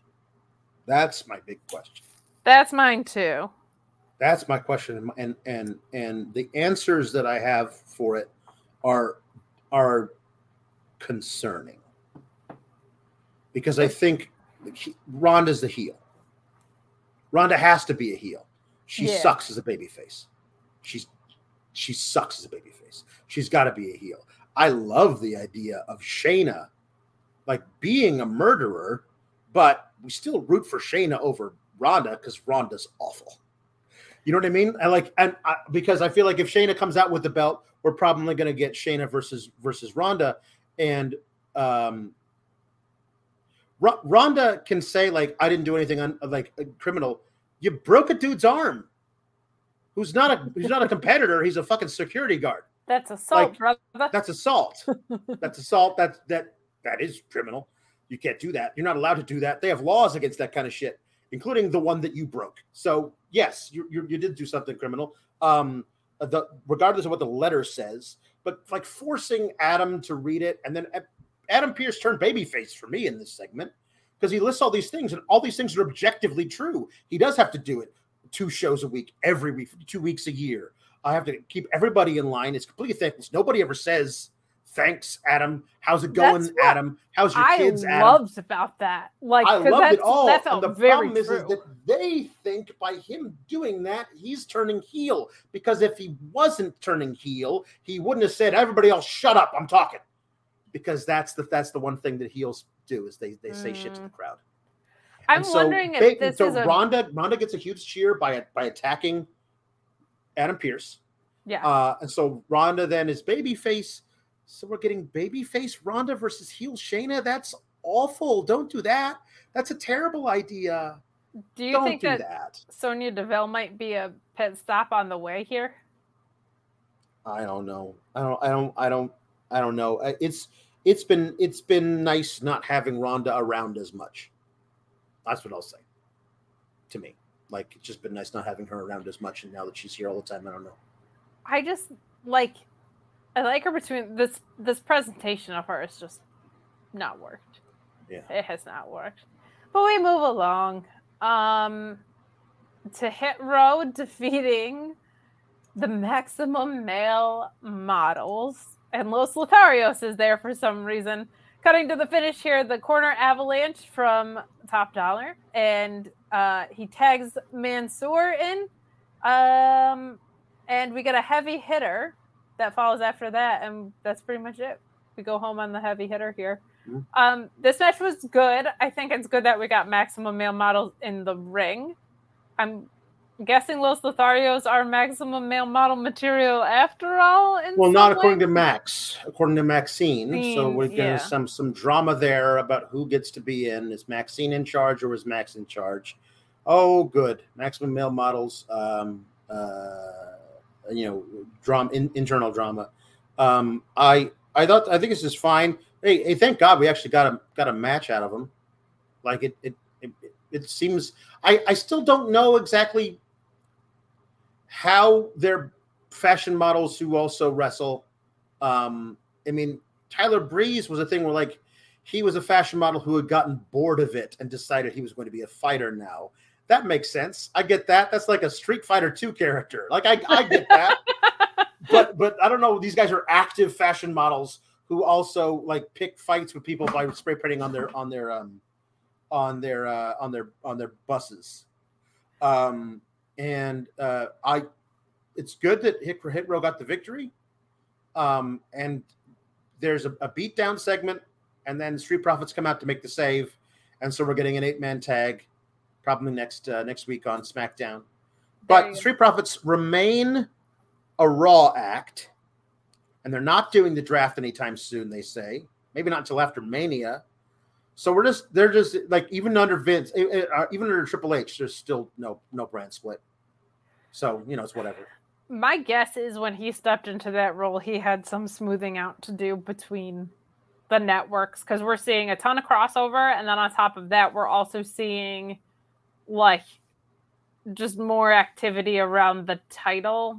And I would imagine USA was like, "Hey, we love the US title and all, but it would be nice to have the Grand Kahuna on TV every once in a while." Roy Costin chiming in saying, "Maximum male model." uh, touching tips to tag. Sorry, took me a second to read that. Chef's kiss. Uh, my thing with this was like we just went from them like spray painting their truck in them. It was like Hit Row usurped their segment with a rap song, and so they responded by spray painting their truck or their bus. Sorry, their truck, their bus. Right. And then we had a match. Like there was no, there was no like um, fluidity, but I'm glad that like we ripped off the band-aid a little bit. Yeah, me too. Um, guys, get in your super chats and your humper chats as we're coming down the back end of SmackDown here with Shinsuke Nakamura defeating Corbin in what was a short but a fun match. Um, I think this was fine. I'm just a little bit confused about where this is going, but Shinsuke looks a little rejuvenated overall, which I'm very happy to see. Uh-huh. Um, and Corbin, despite all the silliness, I've said this in a few weeks in a row now, like his ring IQ has definitely come along a lot. Like he's using his size and physicality in much more logical ways than I think he did in the kind of first half of his career. What did you think of this match? Um, I mean, it's fine uh, the Corbin being like, you know, uh, I'm gonna I'm gonna do an open challenge, prove I still I I'm not a pushover or something, and then he immediately gets immediately loses to to Shinsuke, and then as he's walking away, dejected, a, a giant limousine with with with bull horns on the front of it, not bull horns like bull horns, but like bulls horns on the front of it. So it's obviously JBL, and JBL says, "What are you doing?" Get in. Hooray, JBL's back. Yay. We're supposed to say, Yay, JBL's back, the Hall of Famer. And he's going to like teach. Listen, I, J- JBL, uh, not my favorite person, is the is is the very most considerate way I can say it um, but you can't you can't say he wasn't um, he didn't know what he was doing as a guy vaguely the same size as Corbin. So mm-hmm. Corbin learning from a guy like that makes a lot of sense. He's also like he was also like the JBL character uh was also a guy who was rich or whatever. So like if they're trying to make Corbin into like the 2022 version of what JBL was 15 years ago or whatever. All right. I mean, okay, we'll we'll see where this goes, but yeah, I don't feel like I was missing JBL in his absence. I'll no. put it that way. But I'd, I'd much rather see him show up for a little story than have him on commentary every week because that was the drizzling shits. It was not great. I liked his interviewing a little bit more, but him on commentary was the worst. But you know what's not the worst? Pete Dunne. Well, still technically being Butch, but he's still technically got, Butch. He got ring gear. He doesn't look He's like got ring gear. a newsy anymore, which made me so happy. His hair just like flowing. I was so excited against Ludwig Kaiser, in which I thought was one of the strongest match of the nights on either program. Absolutely, absolutely loved so much So about good. this. Cutting to the end, Kaiser tries his leg lace DDT, but uh he attacks the fingers to break up the grip and then hits the bitter end to win. I wrote Kaiser in both spots instead of wrote but I wrote that Kaiser tried to break up his own pin. So sorry for the confusion in my notes there, but what a fantastic pro wrestling match. This felt like black and gold NXT. I'm not gonna lie, and I loved every second of it. This was so much fun. Commentary also noting the changes in Butch, which I think is a really good sign. Like I think we're on our way back to Pete Dunne, and we'll probably get because Butch to Pete Dunne is such a big jump. It's not like giving Matt Riddle a first name back. Like I think there's probably going to have to be some creative justification for like I lost who I was with these guys and now I'm back to who I was, whatever. There'll be some promo explaining it away because that's just such a big leap to to jump back to, but you know what? Call him whatever. Don't call him Butch, but call him whatever you want if you're going to give him opportunities to wrestle guys like Ludwig Kaiser on my television in a ring gear, looking like a serious threat. Looks like a million bucks too. What a blast of a match! This might have been my match of the night on on either program. I really, really enjoyed this. What did you think? So so good. Um, I I he came out, and I was instantly like that lost boy in Hook. Oh, there you are, Peter. um, like Peter Dunne, man, he's back. He's he's my boy Pete. He's back, and I'm I'm so happy to see him. Um, I I thought he was gone forever, um, but it turns out all you got to do is take him out of the suspenders, let his hair down, and that's Pete Dunne. my Um, God, And he I, looks great. I loved it, man. Um, and this is this is great because Marcel Barthel, uh, even with the stupid name, is is also such a great great professional wrestler and he worker. really And, is. um, and so you got Pete Dunne versus Marcel Barthel, which which is which is uh, which is a a, a semi main event on any episode of NXT. I'll tell you that. Um, that's some really good stuff right there. And I I, I thought the match was excellent. Um, now I have to be be very cautious when I say this. Seemed like the crowd was really into Pete Dunne getting the victory, but I have to be cautious when I say that because it also seemed like there was a lot of piped in crowd noise over the entire episode. And if I say they were piping in crowd noise for Karrion Kross, which it sounded like they were, I can't say for certain that they weren't piping in crowd noise for Pete Dunne as well. So, uh, without that, I'll just say that that it's it's very heartening to see him pick up a victory as his old self. Um, I don't know they they don't I don't want to do like people's actual names. I mean, ev- even with Triple H there, they like people to be their own thing so they can Yeah. trademark. Legal, legal cleric, legal Butch clarity. Dunne sounds terrible. Yeah. Pete Butch sounds worse. There's got to be a thing where we can figure out a way to get rid of the Butch uh, and and do something that makes that makes sense. But I agree. And I think what's fun is if the escalation is we get Pete Dunne and Gunther, we know what they're capable of. We've seen it to the tune of right, just a phenomenal rivalry. So you want to bring that back? I will be delighted to watch it. So this was a ton of fun. Coming down good, the this, home this is a good note. Um, that this the Yes. regular SmackDown crowd has never seen Pete Dunne like do the like the obvious thing to the crowd, and then like an actual SmackDown crowd goes like, "Oh, oh, did he break his finger?" Like, like they don't actually know what that is because they never see that kind of stuff on a regular SmackDown. So I like I like that a lot. Corbin 101 chiming in with the super chat saying, Would love if WWE tried to sign Alexander Wolf and have Ludwig and Wolf as a tag team, would boost the tag division. I I I would love that too, but also just you know, call up Claudia uh Giovanni Vinci. Sorry, Claudio Giovanni Vinci. Just call him up. Just reunite Imperium, which should have never been broken up. Um, like Uh, I- I- I- more so now more more so now like the, the idea of um uh like you, there's just some some amazing stuff you could do with with um with with with people on the on the main roster that you know like like I was something we've been we've, we've been seeing now is that appears that Solo Sikoa is due for a, an immediate yes. call up and problem. I mean, it'd be stupid to do anything other than pair him with the bloodline. If Roman wants to go and film a movie for several months, regardless of whether or not he has the titles, um, having bringing up Solo and teaming him with his brothers to um, to basically be the new young bloodline to like hold down the fort while Roman is gone is a fantastic idea to keep everything. uh, Also, we we talked about this.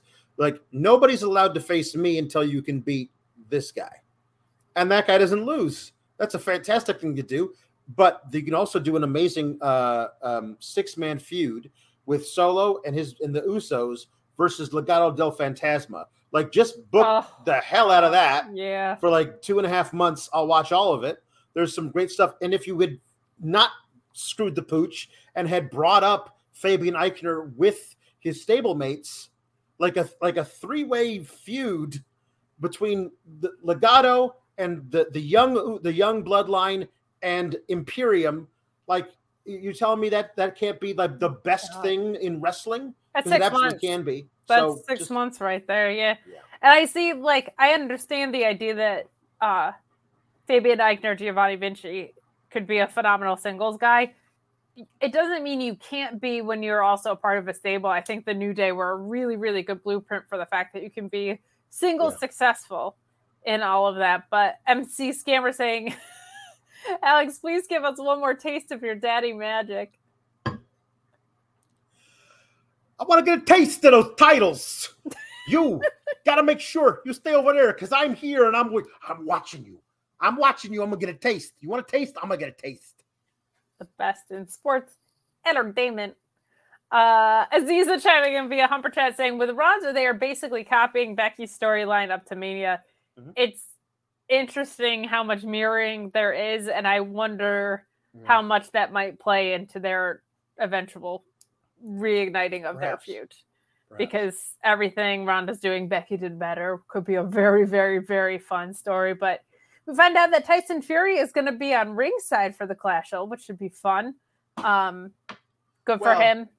well, Crossover, whatever. They've been talking about how they want to do a Drew McIntyre versus Tyson Fury match. oh, I I didn't actually God. know that. So Oh yeah, Tyson Fury and Drew McIntyre have been talking about that they want to do one. And I swear to God, if they have Tyson Fury cost Drew McIntyre that match, I swear to God, if they do that, just so they can do Drew versus Tyson at Sands of Time, I'll be so mad. I will be too, especially with the video package that they put out, because I just think that there's so many other ways you could get to Tyson Fury versus Drew. Like you really Oh, yeah. don't don't need to go there, but he will be there. Luis also uh, on the super chat document agreeing with you to not get him involved in the main event, but There's no reason that they have they have him announce he's going to be there unless they're doing it. That's the ugh, problem. gross. I mean, there could be a post match stare down, right? Imagine Drew defends the titles versus Tyson Fury at, at the at the Saudi show. Ah, what a waste of everybody's time. hard. Uh, So we move along to the greatest pro wrestler of all time, Sami Zayn, and the Usos, who are fine. Usos are phenomenal. That's a joke. Yeah. Um, I just Sami Zayn dancing, Sami Zayn doing the one, like he's just the freaking best. But they're coming down to the ring, and they're gonna go to the ring before Roman Reigns so that the spotlight can be cast upon him, as was Jimmy Uso's idea mm-hmm. earlier. to to squelch the tensions that were rising between Jey and Sami. And we see Roman Reigns get out of the car and we see Drew Claymore the ever living crap out of him. And I really, really liked this. Uh, we see so many of these segments where someone's celebrating in the ring and then they get interrupted, or there's like a backstage bait down by a car, but it's not enough to actually put someone out or what. Drew Claymore the hell out of him. He came down to beat the hell out of the rest of the bloodline. He was wearing black jeans and a black tank top. Didn't have a sword with him. He just came to beat the ever living crap out of everyone. Up until this point, I was thinking Drew might dethrone Roman. But then seeing him stand tall, I was like, nah, that's not the way they're going to go.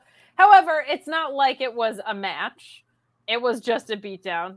And he is the face. So maybe they wanted to give that moment to him there. Um, so I'm not totally lost on the idea.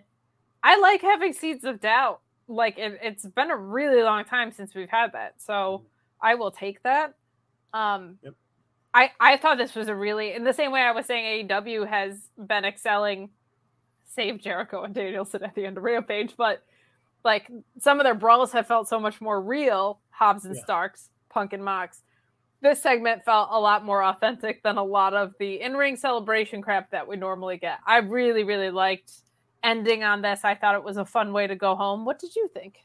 Um, well, normally I would agree with you. I think that there's there's something about um, him like blindsiding Roman to take him out with one claymore, kicking him into the into the side of the limo to knock him out, and then murdering everybody else. But like allows him to like have gotten one over on everybody that Roman runs with.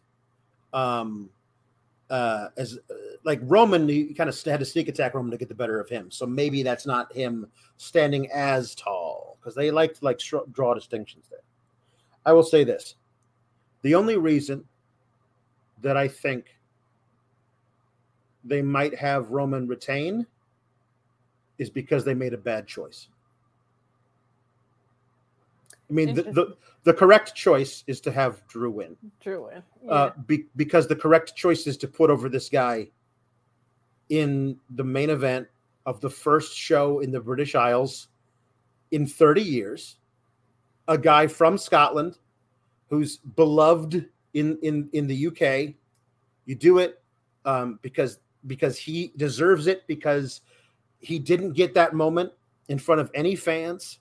He got it in front of he when he beat Brock Lesnar to become title. He got it in front of nobody. He didn't even do that shit in the Thunderdome. He did it in front of nobody.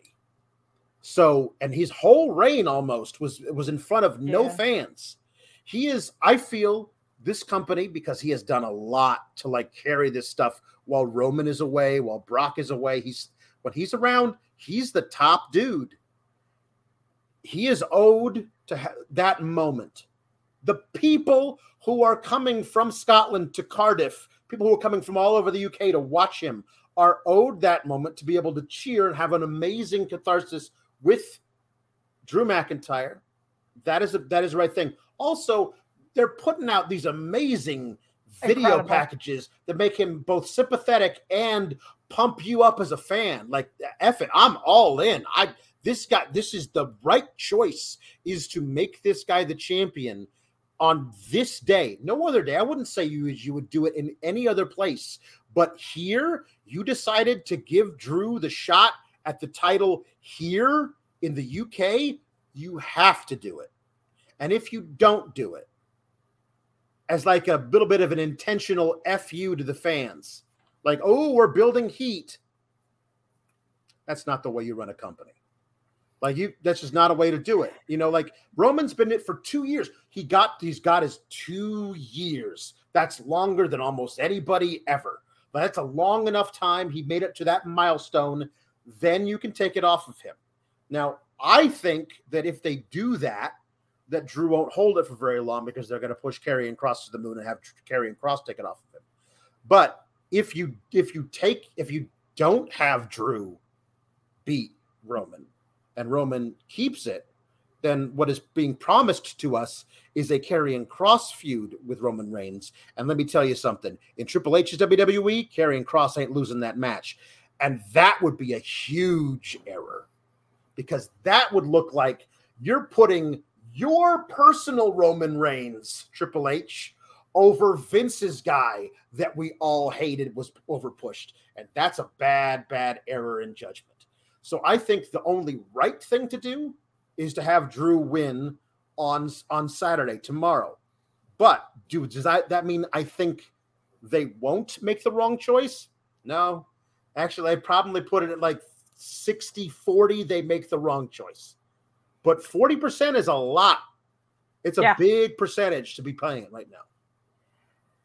I'm kind of split on it because this is where it gets tricky. Wrestling fundamentals to me say Drew doesn't need the rub of somebody dropping it after two years. Karrion Kross would be the type of guy that Roman should drop to, but I don't think he's the guy that Roman should drop to, but that would establish him immediately as a threat. If it's not Karrion Kross, it's probably Cody who needs it less than Drew needs it. So, but I I also think it it's extremely calculated that Karrion Kross has been going after Drew and Roman.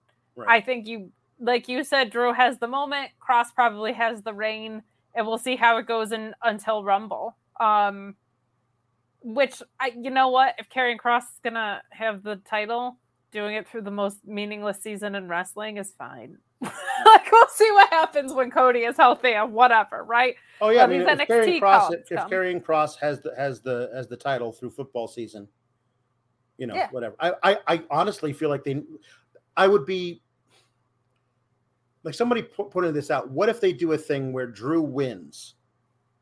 And he only exits with one of the belts or something. Yeah, Sean said that, I think. And and we get a thing that Paul Heyman made sure that the contract was for the WWE title, not the Universal title. And you should have read the fine print, Drew. There's no way I would have allowed the tribal chief to wrestle a match where he has jet lag all the way over there. I would never have allowed him to wrestle a match for both belts. You need to read the fine print, fine print. I mean, honestly, like, would I could I see them doing that? I could absolutely see them doing it. But the belts being completely unified is was always a terrible choice. And now it's even worse because it feels like, well, when do you disunify them? What's the point where you break them apart? I don't know. Yeah, I get that. It's interesting. I, I at least like that I have I'm not certain. It's been a really, really long time really long time since that was the case. So, so that ends SmackDown and ergo ends our review on what should be a really fun weekend of wrestling. Man, I'm looking so forward to Ricochet and Carmelo Hayes and Sheamus and Gunther and mm-hmm. so many things that all out. Like I think it's going to be a really fun and healthy weekend for wrestling. We ask that you join Alex and I on Fightful Select for some of those paywall pay per view post shows. Uh, that'll be a ton of fun. We've got a busy weekend ahead of us. We'll also be on the main channels doing your NXT Worlds Collide post show, which I think is actually going to be a pretty strong card. I feel like that should be a blast. Um, and we ask you to subscribe to Fightful Select for the scoops and leave a thumbs up on this video on your way out. Alex, where can the good people find you? Well, are, are we are we doing are we doing the rest of these things or not? Oh my goodness silly me. Because it's Friday, I assumed we had a normal review. No, apparently of not. Of course not. You guys have sent in your jukeboxes. Robert D. Felice has sent in Samoa Joe wins the casino match and faces Punkin Queens. That's actually Samoa Joe is my Joker pick and yeah. my pick to to win it. And I think if you're not doing Eddie and Punkin Queens, you do Samoa Joe and Punkin Queens. Yeah. I think I think Samoa Joe like playing off their ROH history. It's a no brainer. Oh, ah, a blast. But all right, so that's the normal part of the review for those of you who love normal parts of reviews. But right now we go into our jukebox, our wheel of impressions that you guys have sent in. You're so much fun in the ways that you mm-hmm. support us. Um, you know, Alex, are you you're in the super chat document? I'm right? I'm in here. I know what I'm doing. I'm I'm just gonna let you drive this home, buddy. Everybody now likes my daddy magic. Yep. So uh, uh, there's uh, there's there's three here that I No have to do with daddy magic. uh, Olivia Rodrigo singing uh, uh, driver's license um, is apparently what I have to do. Uh, was requested by a shock. Uh, um, there we go. Here we go. I got my driver's license last week, just like we always talked about, because you were always so excited for me to finally drive to your house. But today, I drove through the suburbs crying because you weren't around. And you probably, with that blonde girl who always made me doubt. She's so much older than me. She's everything I'm insecure about. Yeah, today I drove through the suburbs because how could I ever love someone else? And I know we weren't perfect, but I never felt this way for no one.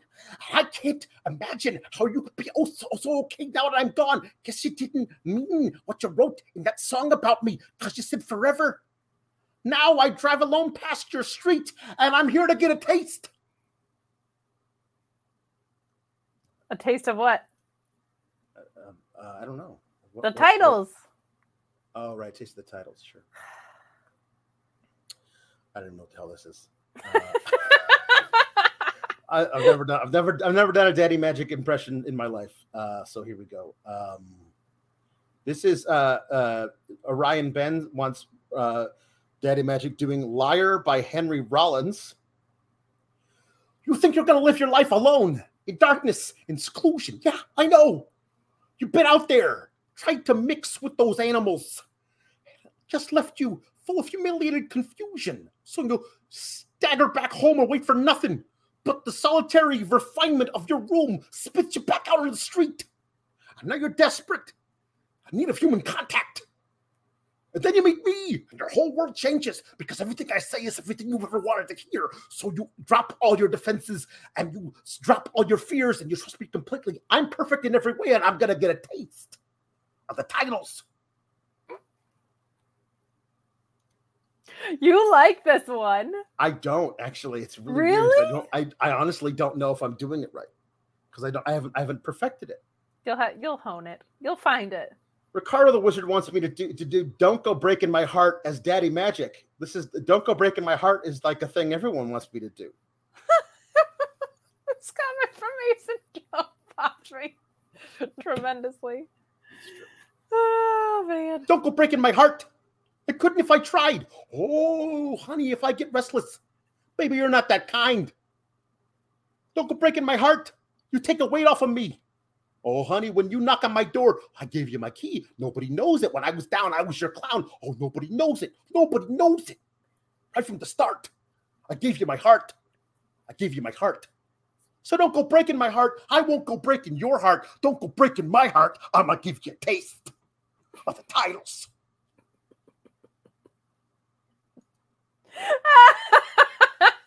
Your face. Um, uh, N- NCB says, I want to hear Regal singing Love Machine by the Miracles. I know who his Love, love Machine is. Daddy Magic sounds like Walter on three times speed. Perhaps. I'm just a love machine, man in the mask, and I won't, I won't work for nobody but you. Yeah, babe, I'm just a love machine, a hugging, kissing fiend.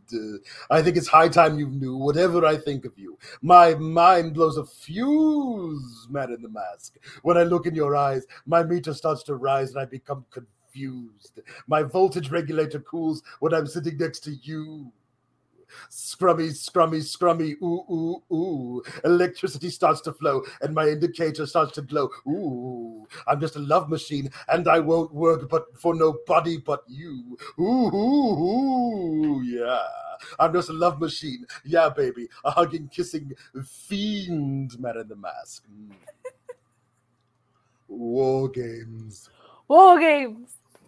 All right, finally, um, uh, a blind dragon paladin says, "Love you both. I want to request a Love song. I want Linda to sing John Cena's theme."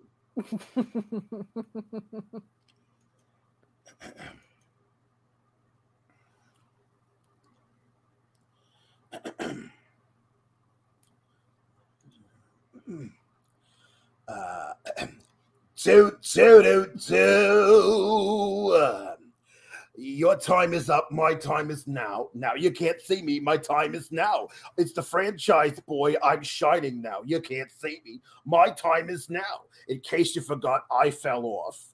I'm still hot. Knock your shell off. My money stacked fat. Plus, I can't turn the swell off. My what you would you ever have that when you get all swollen up and you got to put a pack of ice on it, Oh, take the swelling down. You got to take the swell off. Oh, I hate I hate when you can't take the swell off. Uh, the, the franchise doing big business. I live this. It's automatic. I win this. So you hear these horns. You're finished. A soldier, and I stay under your fighting. Plus, I'm storming on you chumps like I'm thunder and lightning. Ain't no way you're breaking me, kid. I'm harder than nails. Plus, I keep it on lock like I'm part of the jail. Zoo, zoo, zoo, zoo. You can't see me. My time is now. can we get a, a window? Wappadoo! Wappadoo! My life is now complete. The very vaudeville uh do do do do just makes my life makes my night. If you like that, uh, uh, please uh, Join us on Tuesdays. Join us on Fightful Select. join us, to, join us tomorrow for the for the Clashel uh, reaction. If they do the wrong thing, if they do the ultimate version of the wrong thing, which is let's make sure Drew McIntyre doesn't win the title in front of all of his home country fans, so that we can get to a Tyson Fury match in front of the Crown Prince of Saudi Arabia. If that is their big idea, you're going to get a sour graps like you've never seen, buddy. My goodness. Are they I don't know what their schedule is. Are they running Raw and SmackDown in the UK as well? I'm assuming. Oh, Ro- No, Raw's in, Raw's in Kansas City. Oh wow, that's a lot. Yep. That's a lot. Okay. I was gonna say maybe they sent him over here and then Monday there'd be like a standoff with Drew. I am nervous, but I am excited for a weekend full of fun wrestling. I'm sorry that I almost left the jukebox off of this broadcast. mean, How dare I? I don't How know. How dare I? I think it was just discombobulated that we got to Mhm. do so much so many fun things on Friday nights. But Mhm. Alex, true. other than on Fightful Select all weekend with me, other than on the main channel doing the Worlds Collide Mhm. post show, Mhm. where can the good people find you? Uh, you can find me on the Twitter at Alex Sour Graps. You can find me on YouTube uh, at uh, youtube.com. Alex Sour Graps. It's the you have to do the like the slash C slash and then Alex Sour Graps. I have my own YouTube over there where I uh, stream uh, live reactions to the third hour of Raw, to the main event of Dynamite and Rampage every week. Uh, and then I also do I'm starting to do gaming over there. Uh, I did a lot of fun streams uh, past uh, weeks or so. And starting on tomorrow, after our Clashel review, I'm going to start a, a series uh, where I'm going to be streaming playing uh, The Last of Us remaster that just came out, which I've never played that game. And so I'm going into it entirely blind. Uh, and so uh, uh, people are going to be able to see me uh, get very scared because you have to like creep around basements where there's like monsters and and then it's also really sad apparently so you're gonna get to see me cry won't that be fun come and hang out It's a hell of a sales pitch, but you know, if you stick around after that, the review, it'll be the last of us that are joining you on there. there you go yep it's true That's why they pay me the big bucks here at Fightful. Guys, thank you so much. Have a wonderful and safe wrestling filled weekend. We appreciate you joining us tonight. Have a good one. Say goodbye to your credit card rewards. Greedy corporate mega stores, led by Walmart and Target, are pushing for a law in Congress to take away your hard earned cash back and travel points to line their pockets. The Durbin Marshall credit card bill would enact harmful credit card routing mandates that would end credit card rewards as we know it. If you love your credit card rewards, tell your lawmakers hands off my rewards. Tell them to oppose the Durbin Marshall credit card bill.